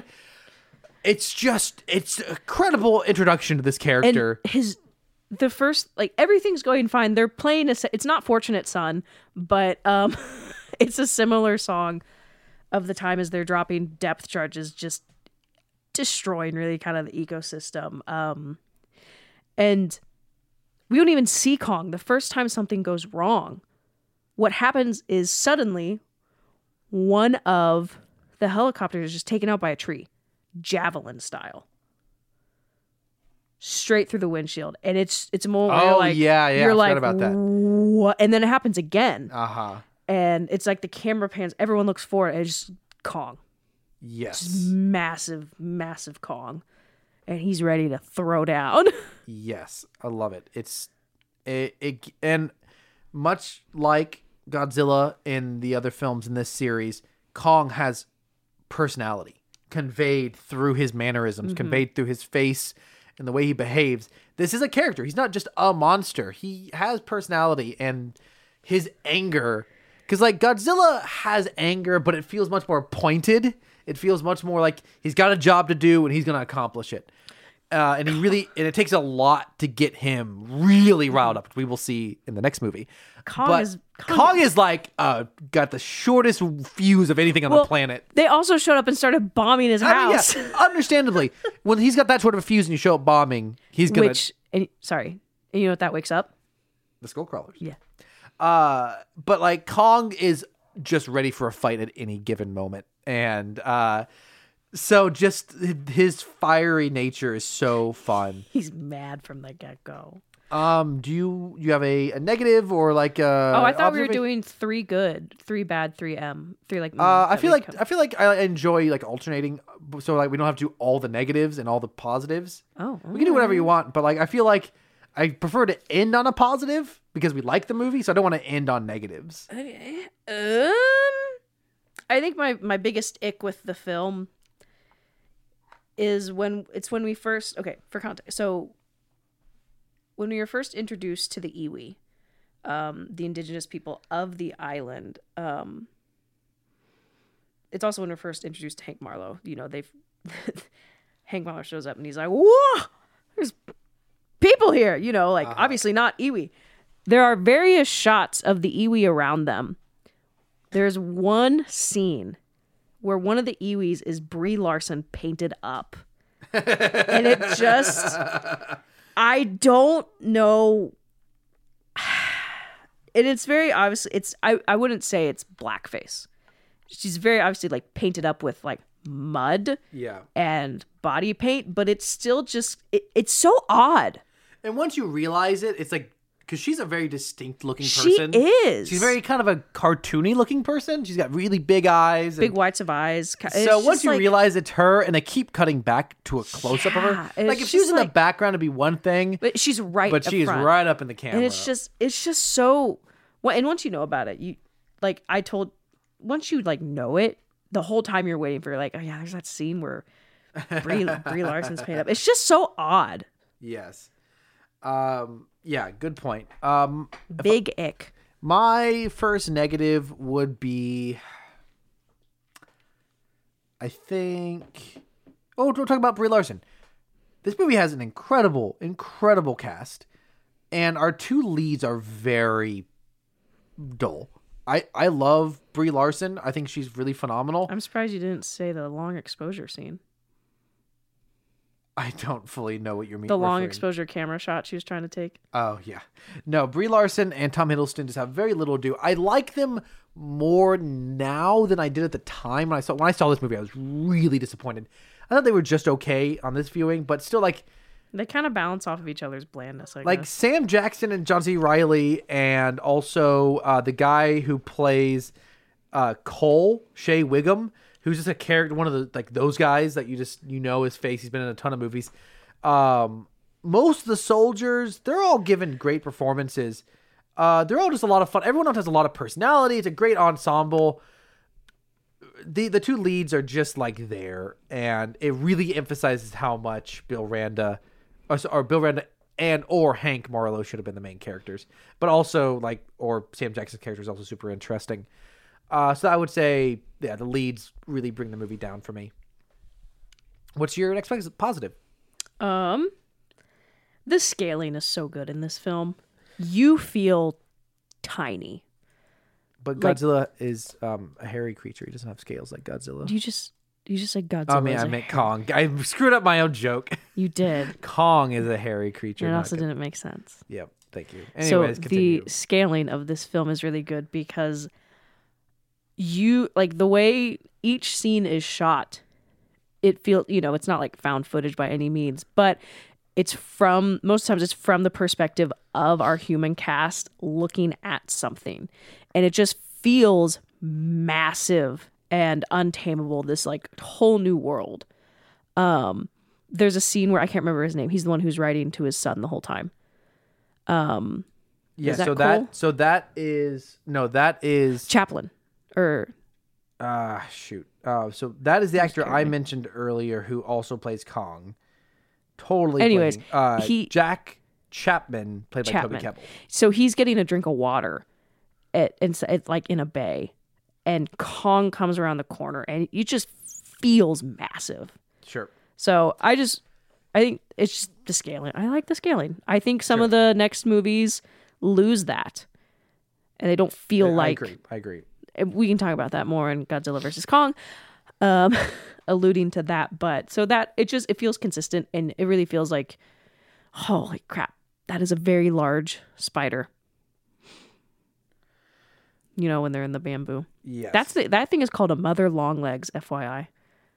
Yeah, so that that transitions very nicely into what I want to talk about, which is just the variety of creatures. in Dang it, this that was my third point. I I really love the variety of creatures. So you have the mother long leg, which is this big spider thing whose legs look like uh, bamboo trees, um, and, And it they- just starts s- sticking guys with her legs. Because it uses those legs to stab and suck Yes. juices. And it also like has these it has these long tendrils and it also has like crab arms. So it pretty much grabs one of our characters and is like snipping at him with the arms and it's just a very cool, very creepy creature. Mm-hmm. Um Oh, it was actually using webbing to grab the guy, not not tendrils. Um and they start chopping off the legs and like goo's going everywhere. It's super great. Um you have a spore mantis Yep. which is just a big I love that all the creatures aren't necessarily not not all the creatures are uh, aggressive. This is just a big pretty much looks like a uh, an ant that also looks like a log. And he's just like sweet and he's just there. And I he, like him. He dipped real fast. He knew that skull crawler was there. Uh-huh. We also see a Sker Buffalo, a couple. Yes, which are just really really big buffalo but they're nicely designed. They have a lot of texture to them and personality. Another docile creature. You have a Mire Squid, which has just a really cool fight with uh, Kong. Kong pretty much just sits down in the water after the first big fight, and the tentacles just come out of nowhere and grab him. How deep is that bay? the the deepness of water in these movies is likely to vary at any time. Um, and that's a nice uh, Because Chapman was standing in that water. That squid is a nice callback to the squid that or and or octopus that Thing, Kong fights in the original Godzilla versus Kong, which was just a real squid that was crawling around on the set. Uh, you have the leaf wings, which are these like Those are the things in the trees that Samuel or one of the soldiers shot where he's like, That's that's one ugly Blake bird. yeah, they're pretty much like little pterodactyl things, but they've got like saws for nose.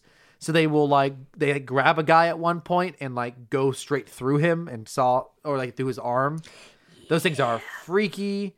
And that's the majority of what and then of course the skull crawlers, which are super scary and are like I love that the emphasis on in these movies is not humans versus Mm-hmm. one monster. It's humans surviving, monsters fighting. we also see a triceratops skull. Just Oh, like yeah, casual triceratops.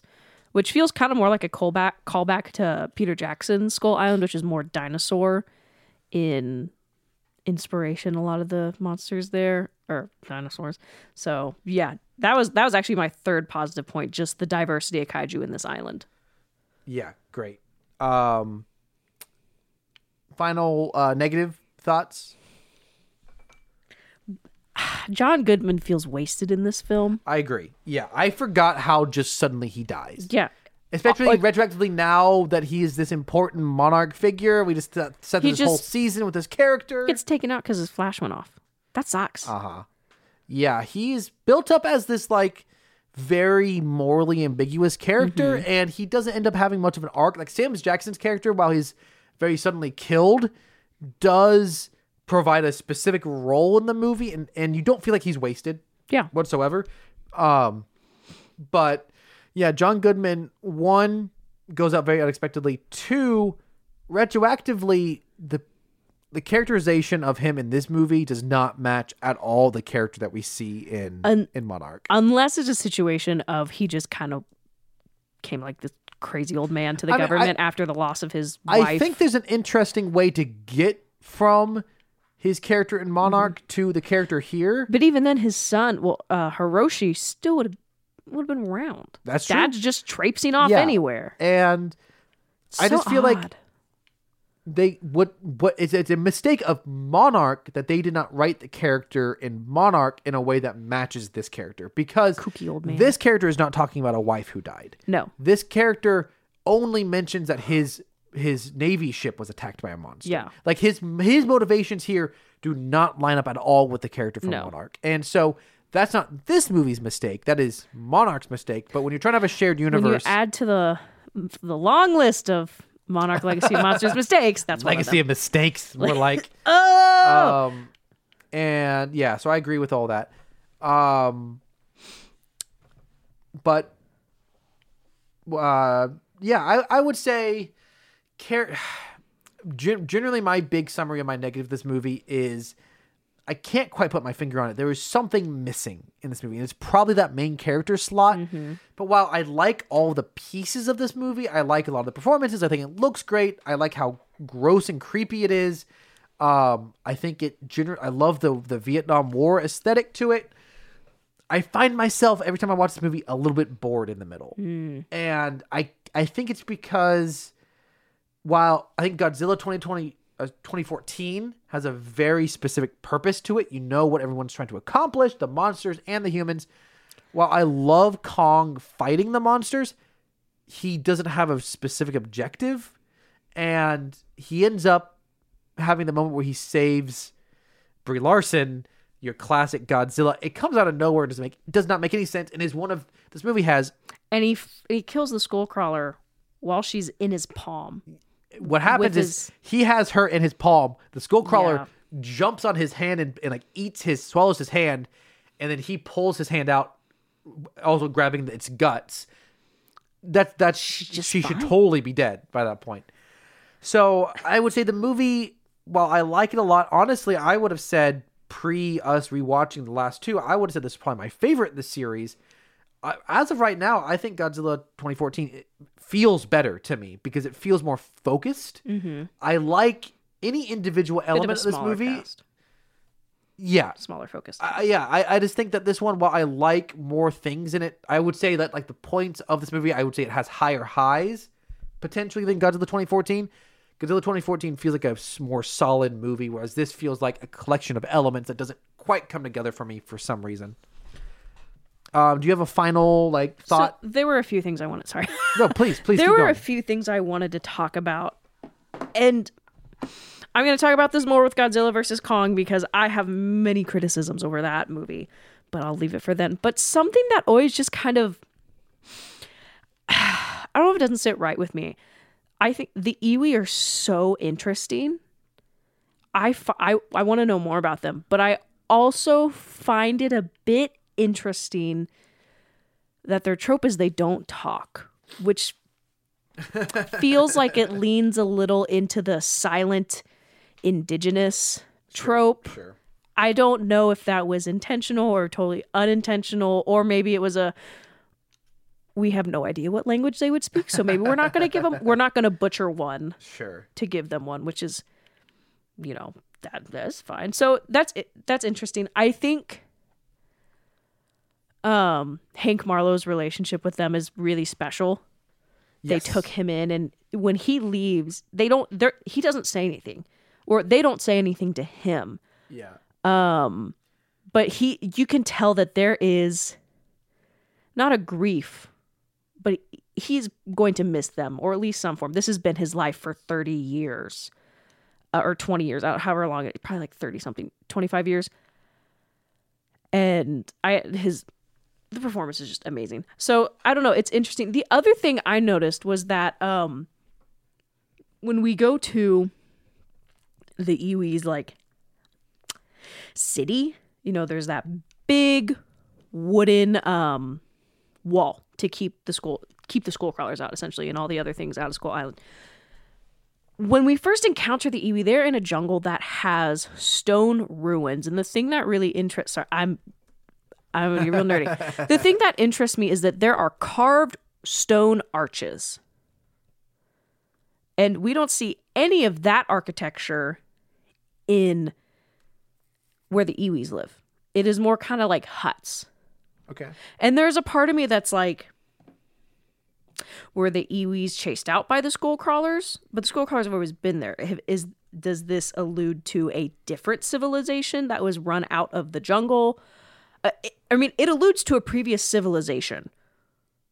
I'm just curious: is that the Iwi? Is that another group that maybe assimilated into them, or maybe due to the dangers of Skull Island, that's what they were forced to move? I don't know. Either way, I just thought it was interesting. There were built stone curved archways and architecture that did not match the current people of the island. So, anyways, that's just me being a nerd.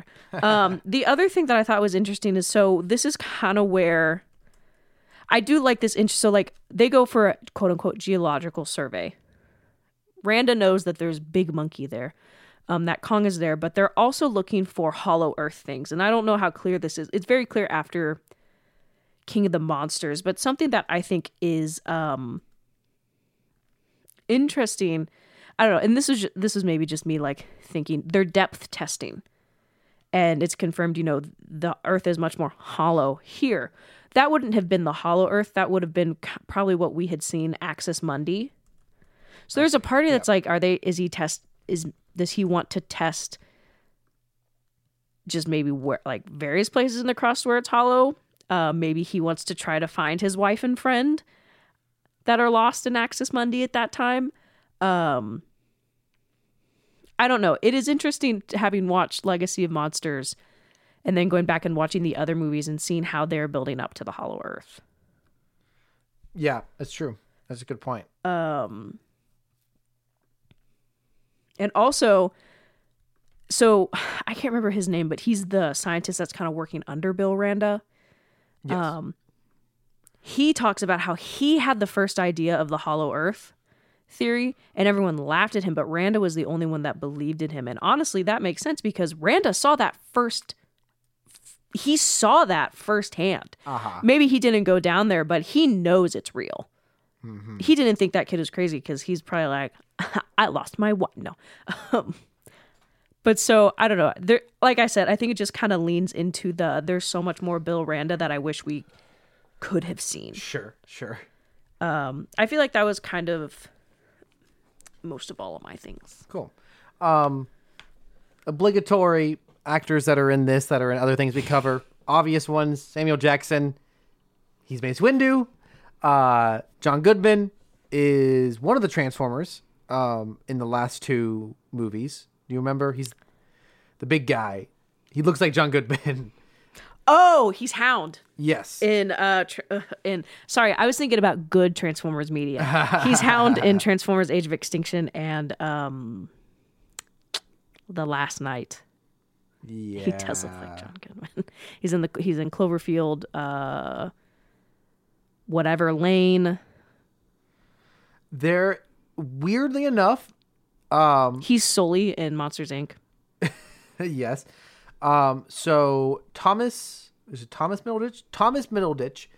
Oh, he's just a voice in this. That's why I, did- I I saw him in the cast. I didn't see him. I don't know where the voice is in this movie, but he's also one of the scientists in Godzilla King of the Monsters. Nice. Which is pretty funny. I don't think he's been in anything Transformers.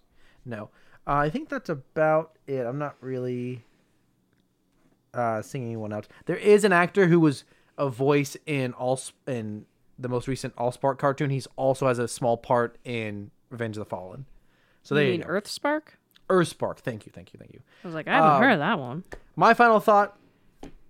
I I would say ultimately, while I love the nastiness of the movie, I love how scary it is, how fun it is, that it feels like a really good monster movie. The Vietnam element's great, the performances are great. The movie ends on a sincerely touching note. Ah, ah, I cry every time. with Hank Marlowe finally returning home. There's early on when we meet him, he says, "I don't expect my wife. I've got a kid back home, but I don't expect them to be waiting for me." And there's another moment where he says something like, "It, you got, oh, you all look as good as a beer and hot dog on Wrigley Field on opening day." Finally, the representation I deserve. the movie ends and the credits roll, and while the credits are rolling, we see like home footage of on like on Super 8 film of him returning home, and his wife and son are there. and she and- didn't move on. and he gets to sit and watch a baseball game on television. Cubs game. Get it right. I said a baseball game, uh, and he gets his beer and his hot dog, and that was not shot until much later on. Um, it's so good. And then ah, that's he it's just, just, so because honestly, out of all the characters you want to make it out, you want him to make it out. Absolutely. You don't care. I I feel like by the time Hank Marlowe comes in, you don't care about anyone else. You want Hank to make it out. I think he he's the really- most compelling. he really offsets the nastiness of the movie because I think if he died, you'd be a little pissed at the movie for killing him. And I think there's a great contrast of how I guess people react to war and horrible things between uh, Colonel Packard, who is Samuel Jackson's character, and Hank Marlowe. Uh huh. Everything he went through on Skull Island, I think there's a very interesting contrast on I don't know how war impacts people, but anyways, ve- good, such nice balance because you have crazy army guy who just wants revenge, and then you have the other guy. It's like I was able to. It, well, actually, because you see it, Colonel Packard hates Kong. He just wants to destroy Kong. He, he's he just wants revenge, and then you have this story of Hank Marlowe and Gunpei, who, despite not even knowing each other's language, out of a necessity to survive, survived together and became friends. They built that boat together that helped everyone escape.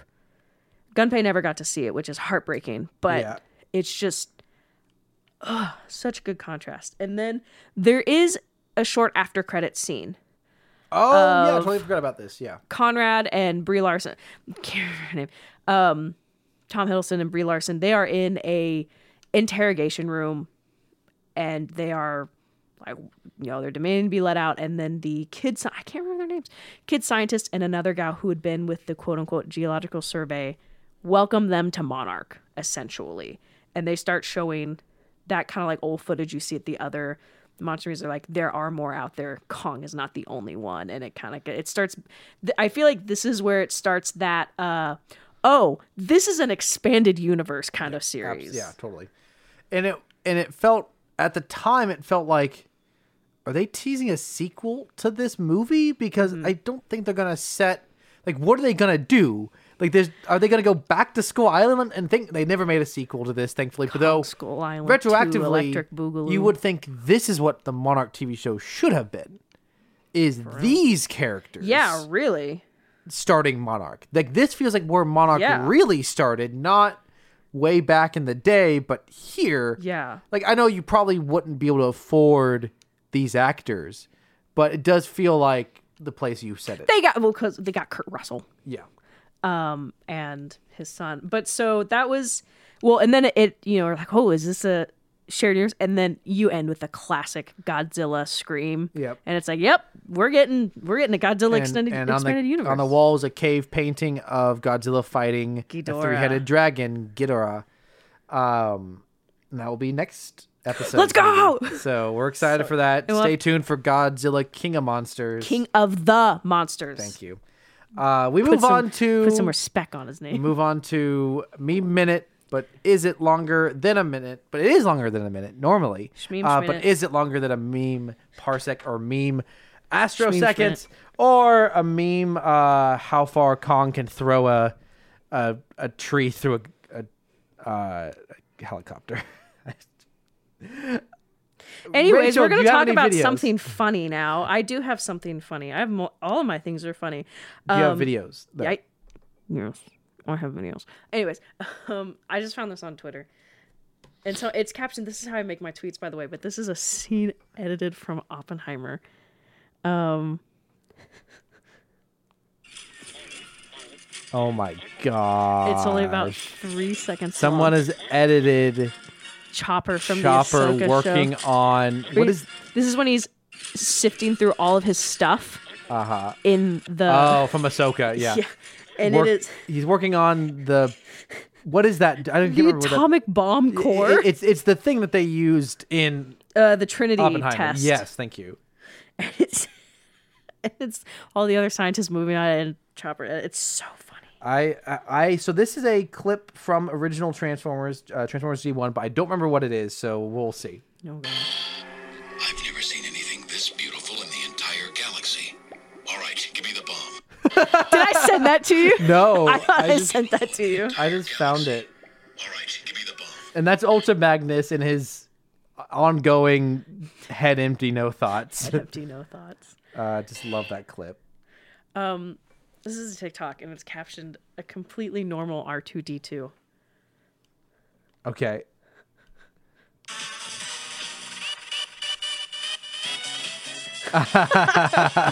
so it's a very much a close up on a Lego R2D2 that it zooms out and his legs are like Been extended. si- eight or nine times longer than his body. a bunch body. of blocks added to him to make tool. Um, so this is a clip of Leonardo DiCaprio from his most recent film, uh, "Killers of the Flower Moon." I need to watch that. and the caption says, uh, I think it just says General Grievous. I like red, I like white, I like blue, I like all of them. Don't matter to me, I'm greedy. Like says, red, "What's your favorite white, lightsaber I like color?" General What is he talking about in that clip? I don't know. I I'm don't afraid to. I'm afraid to know. Found that very funny. All right, it's meme time. Uh, I got one more video here. Oh, three video. Uh, this one's real fast. Lifting that much weight will for sure transform your body. Lifting that I've seen that one. So it says, "Lifting that weight will sure transform your body." And this guy is pulling I on a rowing one, machine. I think one of our mutual friends sent that to me. and he's doing the rowing machine and then it breaks and he falls backwards but then they somehow animated it so that he transforms into uh, Optimus Prime's truck So good. and he drives away. lifting that much weight. Ah, so it's so it's so fast and so unexpected and so well edited. Like, but like, it's very low quality, so the editing doesn't have to be that good, but it, it lands so well. I love it. oh, so good. All right, what's your shmeem? All right, this is uh, Anakin's hair on sad Wojak. Or no, withered Wojak. Um, I see. I'm having visions that my significant other is going to die in agony. My second surrogate father might be a mortal enemy. I can't get over my mother's atrocious murder. Wojak Yoda. Cringe. Dang, dude. um, take a shot. It's a SpongeBob reference. Uh, oh, look, it's a picture I took of you the first time I ever came here. Look at you, so young and happy. And it's uh, young Shaw. Uh, where do the years go when it's old Shaw? I feel like you made that one. you want to double down and guess right now? No. I just like, I think this is so good because you have, they're both wearing a little hat, but you have Shaw like in his, he's smiling and he's got. If you've never seen the cartoon, it's SpongeBob visiting the grocery store and he's got the picture of the guy and he's all happy and, he, Where did the and he takes the photo down. And the guy's there is all sad and and it's too good. All right, what else you got, Rachel? Text from your boss. Hi, where are you? And the picture is It's, it's a clearly a shot from a classic Godzilla movie. It is, um, and it's just a picture, and it looks, and what it looks like, it's supposed to be like a, um, like a amusement park, and it's the actually the base of a secret lab. But anyways, it looks like it's a scene from one of the original Godzilla films. Understandable. Take as much time as you need.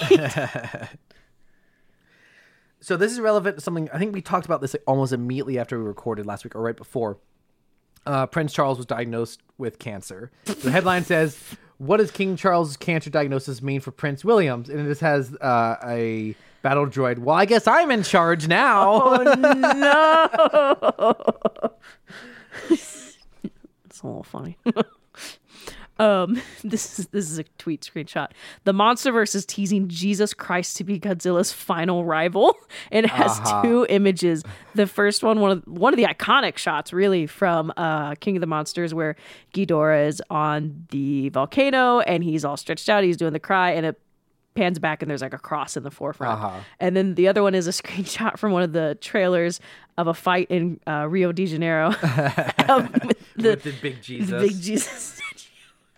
Yeah, that that's the final monster, Big Jesus. it's like it's like when God of War came out and the jokes were that Kratos was going to take on Jesus, but they weren't actually going to fight because he was going to realize the all empowering forgiveness offered by Christ. It's really funny that yours is Jesus related because my next one is it's a screenshot from a cartoon. I don't know what it is, but um, it's a VHS that says Jesus Zilla, son of Godzilla, Oh, and it's this poorly drawn like monster Oh. with a face. that's horrible. I can't believe we've never made this joke before. This is such an obvious joke. Oh my gosh, I can't believe we haven't. Who are Jesus we? Zilla, son of Godzilla. We Great gotta, joke, we gotta in my turn in our. Christian cards. Uh, what else you got? we are going to beat you to death. and it's just a bunch of Just a classic bunch of people Godzilla. in Godzilla suits. Interesting. Good reaction. One of my favorite formats. Um, this is the classic Star Wars poster, but over all of the characters, you just have one big seal, and uh, most of the letters for Star Wars have been blacked out, and it just says R R. R R. so dumb. Ooh. um. Oh, hold on. I gotta. Um. So. Oh, oops! I lost it. Uh, me creating new accounts to get f- one month free trials, and it's just different iterations of Gigan from the Godzilla movie. Man, he's got some very different versions. He does. I would kind of like love to see him in a legendary verse, but How would I you just describe how he looks?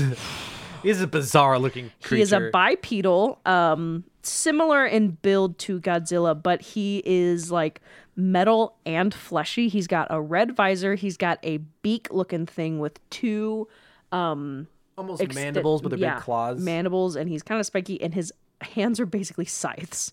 and he's also got one coming out of his forehead, doesn't he? Yeah, he does. It's like a The like a visor is what gets me. Yeah. See, that's like I would love to see something like this in Legendary Verse. It would look terrible, depending on how they did it. so I think we referenced this on a recent episode of the buff Star Wars toys from the 90s because he looked like He-Man. Was someone Photoshop Luke to look like what he would look like if he was actually that buff, and it's very unsettling. so obligatory uh, visual meme there. What else you got, Rachel? I'll become a furry for you, and it's just it's a it's a Valentine's Day card, and it's uh Agent Kallus and Zeb. All the great, phenomenal. Thank you. I hope you didn't make that. We might be deleting this podcast if you made that. So this is Obi Wan um, from episode four saying he was the best star pilot in the galaxy, and next to him is R four, his red Oh, astro droid, uh, and a cunning warrior, and he's like shocking um, some Jawas. Th- Isn't isn't that from uh That's from Clone Wars. It looks Yeah. like. And he was a good friend, and he's just it's him with his head ripped off from episode three. no Which this also kind of correlates with the the joke of uh, oh him saying I don't remember owning any droid, and R four. Are- am I a joke to you? All right, This is a picture of Godzilla minus one holding a sign that just says, "I am rapidly approaching your destination." yikes, that's frightening. That's really funny. Uh, I'm I definitely want to send that to you whenever I'm like on my way. That's that's the only thing we send each other when we go watch movies or go to podcasts. I am So we- approaching your destination. So we all know that one of Rachel's favorite meme formats is really right in front of my crab brain goons, but this one is really right in front of our Lord and Savior Jesus Christ, and he's holding a photo of episode two Obi Wan. Oh, so good. I've got two more memes. I got four. Okay, give me two. All right. Wait. Right. Yes. Okay. Never ask a woman her age, and it's Carly from G1. This is Transformers. Oh, interesting. Never Okay. a man his salary, and it's Spike. A collector, how much he paid for an item in front of his wife. It's Uh-huh. picture of Optimus Prime. Relatable.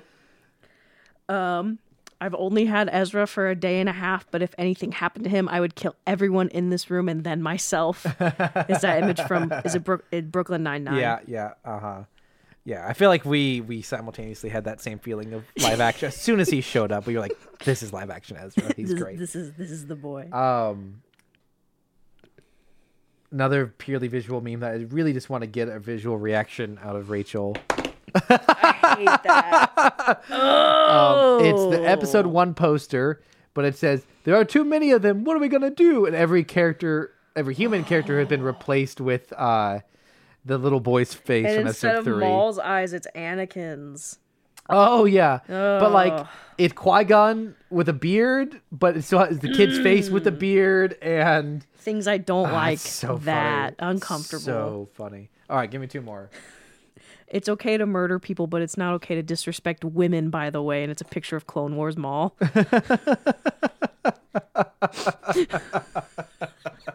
Ha, Interesting. I, I guess he is from a patriarchal, I mean, a matriarchal Matriarchal. society. So It's funny because he calls um Ahsoka. I think he calls her Miss Tano or Lady. Lady, ca- Lady calls Tano. her He Lady calls Tano. her Lady Tano. Yeah. Bro drinks his respect women. um, if you don't love me at my, then you don't deserve me at my. And it's a picture of So old. it's, it's really poorly made old Godzilla and then modern Godzilla. Very good. I like that one. I like that one. Uh, m- man arrested after stealing from Pizza Hut for not getting paid, and then it's just uh, an image of the one, the blue bounty hunter. Time to pay up, Hut. I don't work for free. Cad Bane, yeah. the blue bounty hunter. What a what a great reappropriation of that joke. Time to pay up, Hut. I don't work for free. All right. Any other memes? No, that's it. Good stuff. So it's at this point that uh, each of us shared all these memes.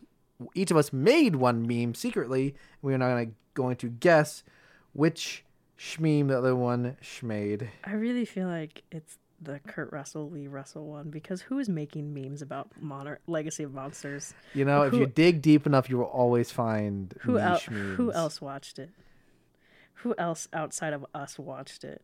Hey, if someone's writing an article asking, uh, But it's Screen Rant. They write about anything. That's true. That's true. I briefly wrote for Screen Rant, and uh, Oh shoot!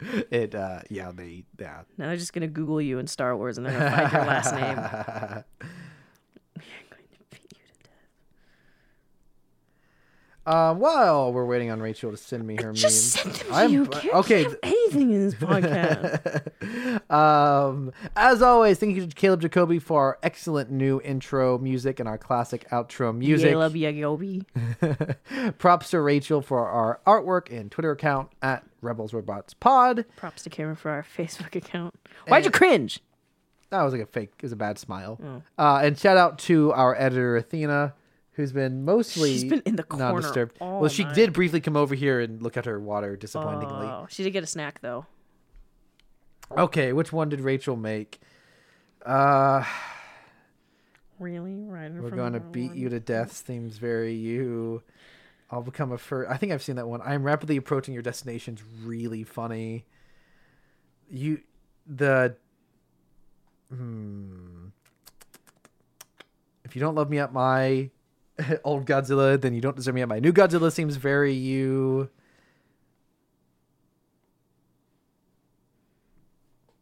Did you make this one? I did. I did make the did make SpongeBob the Shaw SpongeBob one. That is like popped in my head while I was working It's this so last good. week. Thank you. Oh, this is hard. Uh dang. There's there's a couple in here that really seem like you. Rachel vibes. I am gonna guess this one. If you don't love me at my old Godzilla. You're wrong. Ah, dang it. Um, is it we're gonna beat you to death? It is not. Oh dang. Is it the text message one? It is not. Dang. Okay. Um, is it the free trials one? It is not. Whoa. Uh, is it the rap? I'm rapidly approaching. It is not. Dang. Holy crap. Is it the Ezra one? It is. wow. Took me deep into it. I think. I, I am not gonna lie. I was collecting my memes for this week, and I was like, man, these all look like ones I'd make. well, there you go. I did not do a thing where I made a bunch. the one like I did that one time. Yeah. Uh, this, I just typed in clones into my computer. I just don't know why. I am going to beat you to death. That is that is very on brand. These were good, good games, good memes. I, I got worried you were gonna guess the furry one. Uh, no, I I've, I've not- seen that one. I did not make that one. I did. Not, did not seem like exactly your sense of humor to think of that. Well, so week Yay! twenty-two. Got a point. I'm at 12 and 11. Rachel is at 14 and 8. Let's go. Uh, very nicely done. Very nicely done. Um, yeah, so thank you so much for joining us this week. Uh, not our longest episode, I think. I think we're going to come in just under. I forgot to look and see what our longest episode is, but I don't think this is. So we, we got that in nicely. We covered a lot of ground today. Throwback to last episode when we thought we didn't record.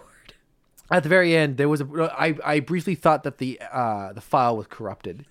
Um, but thank you so much for joining us. Uh, we will be back in two weeks with the next two episodes of Bad Batch season three, as well as the very excellent Godzilla King, of Monsters.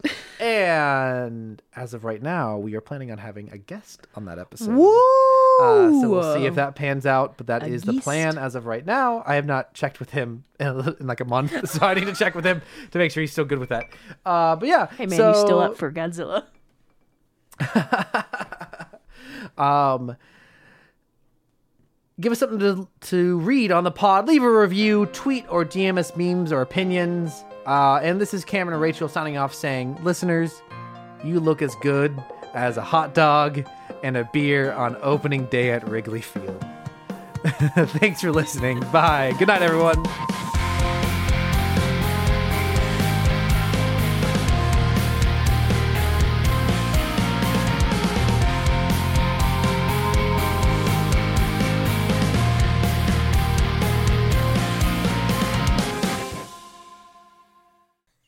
Cracking open cold one right on mic. Oh, good. that is some good, crispy audio. Better not spill it on my laptop. Uh, Cameron, I put it on the table. That and if it spills, it'll spill on my laptop. Hold on. oh, and half of our subscribers just unsubscribed. All two of them. Yeah, exactly. We're down down to one. who who left? Uh, Megan or or Caleb or your mom? My mom. yeah, your mom definitely would be out, huh? Caleb couldn't because this is a not sponsored Pepsi. you got it back in. He was about to shut off, but you got it back in.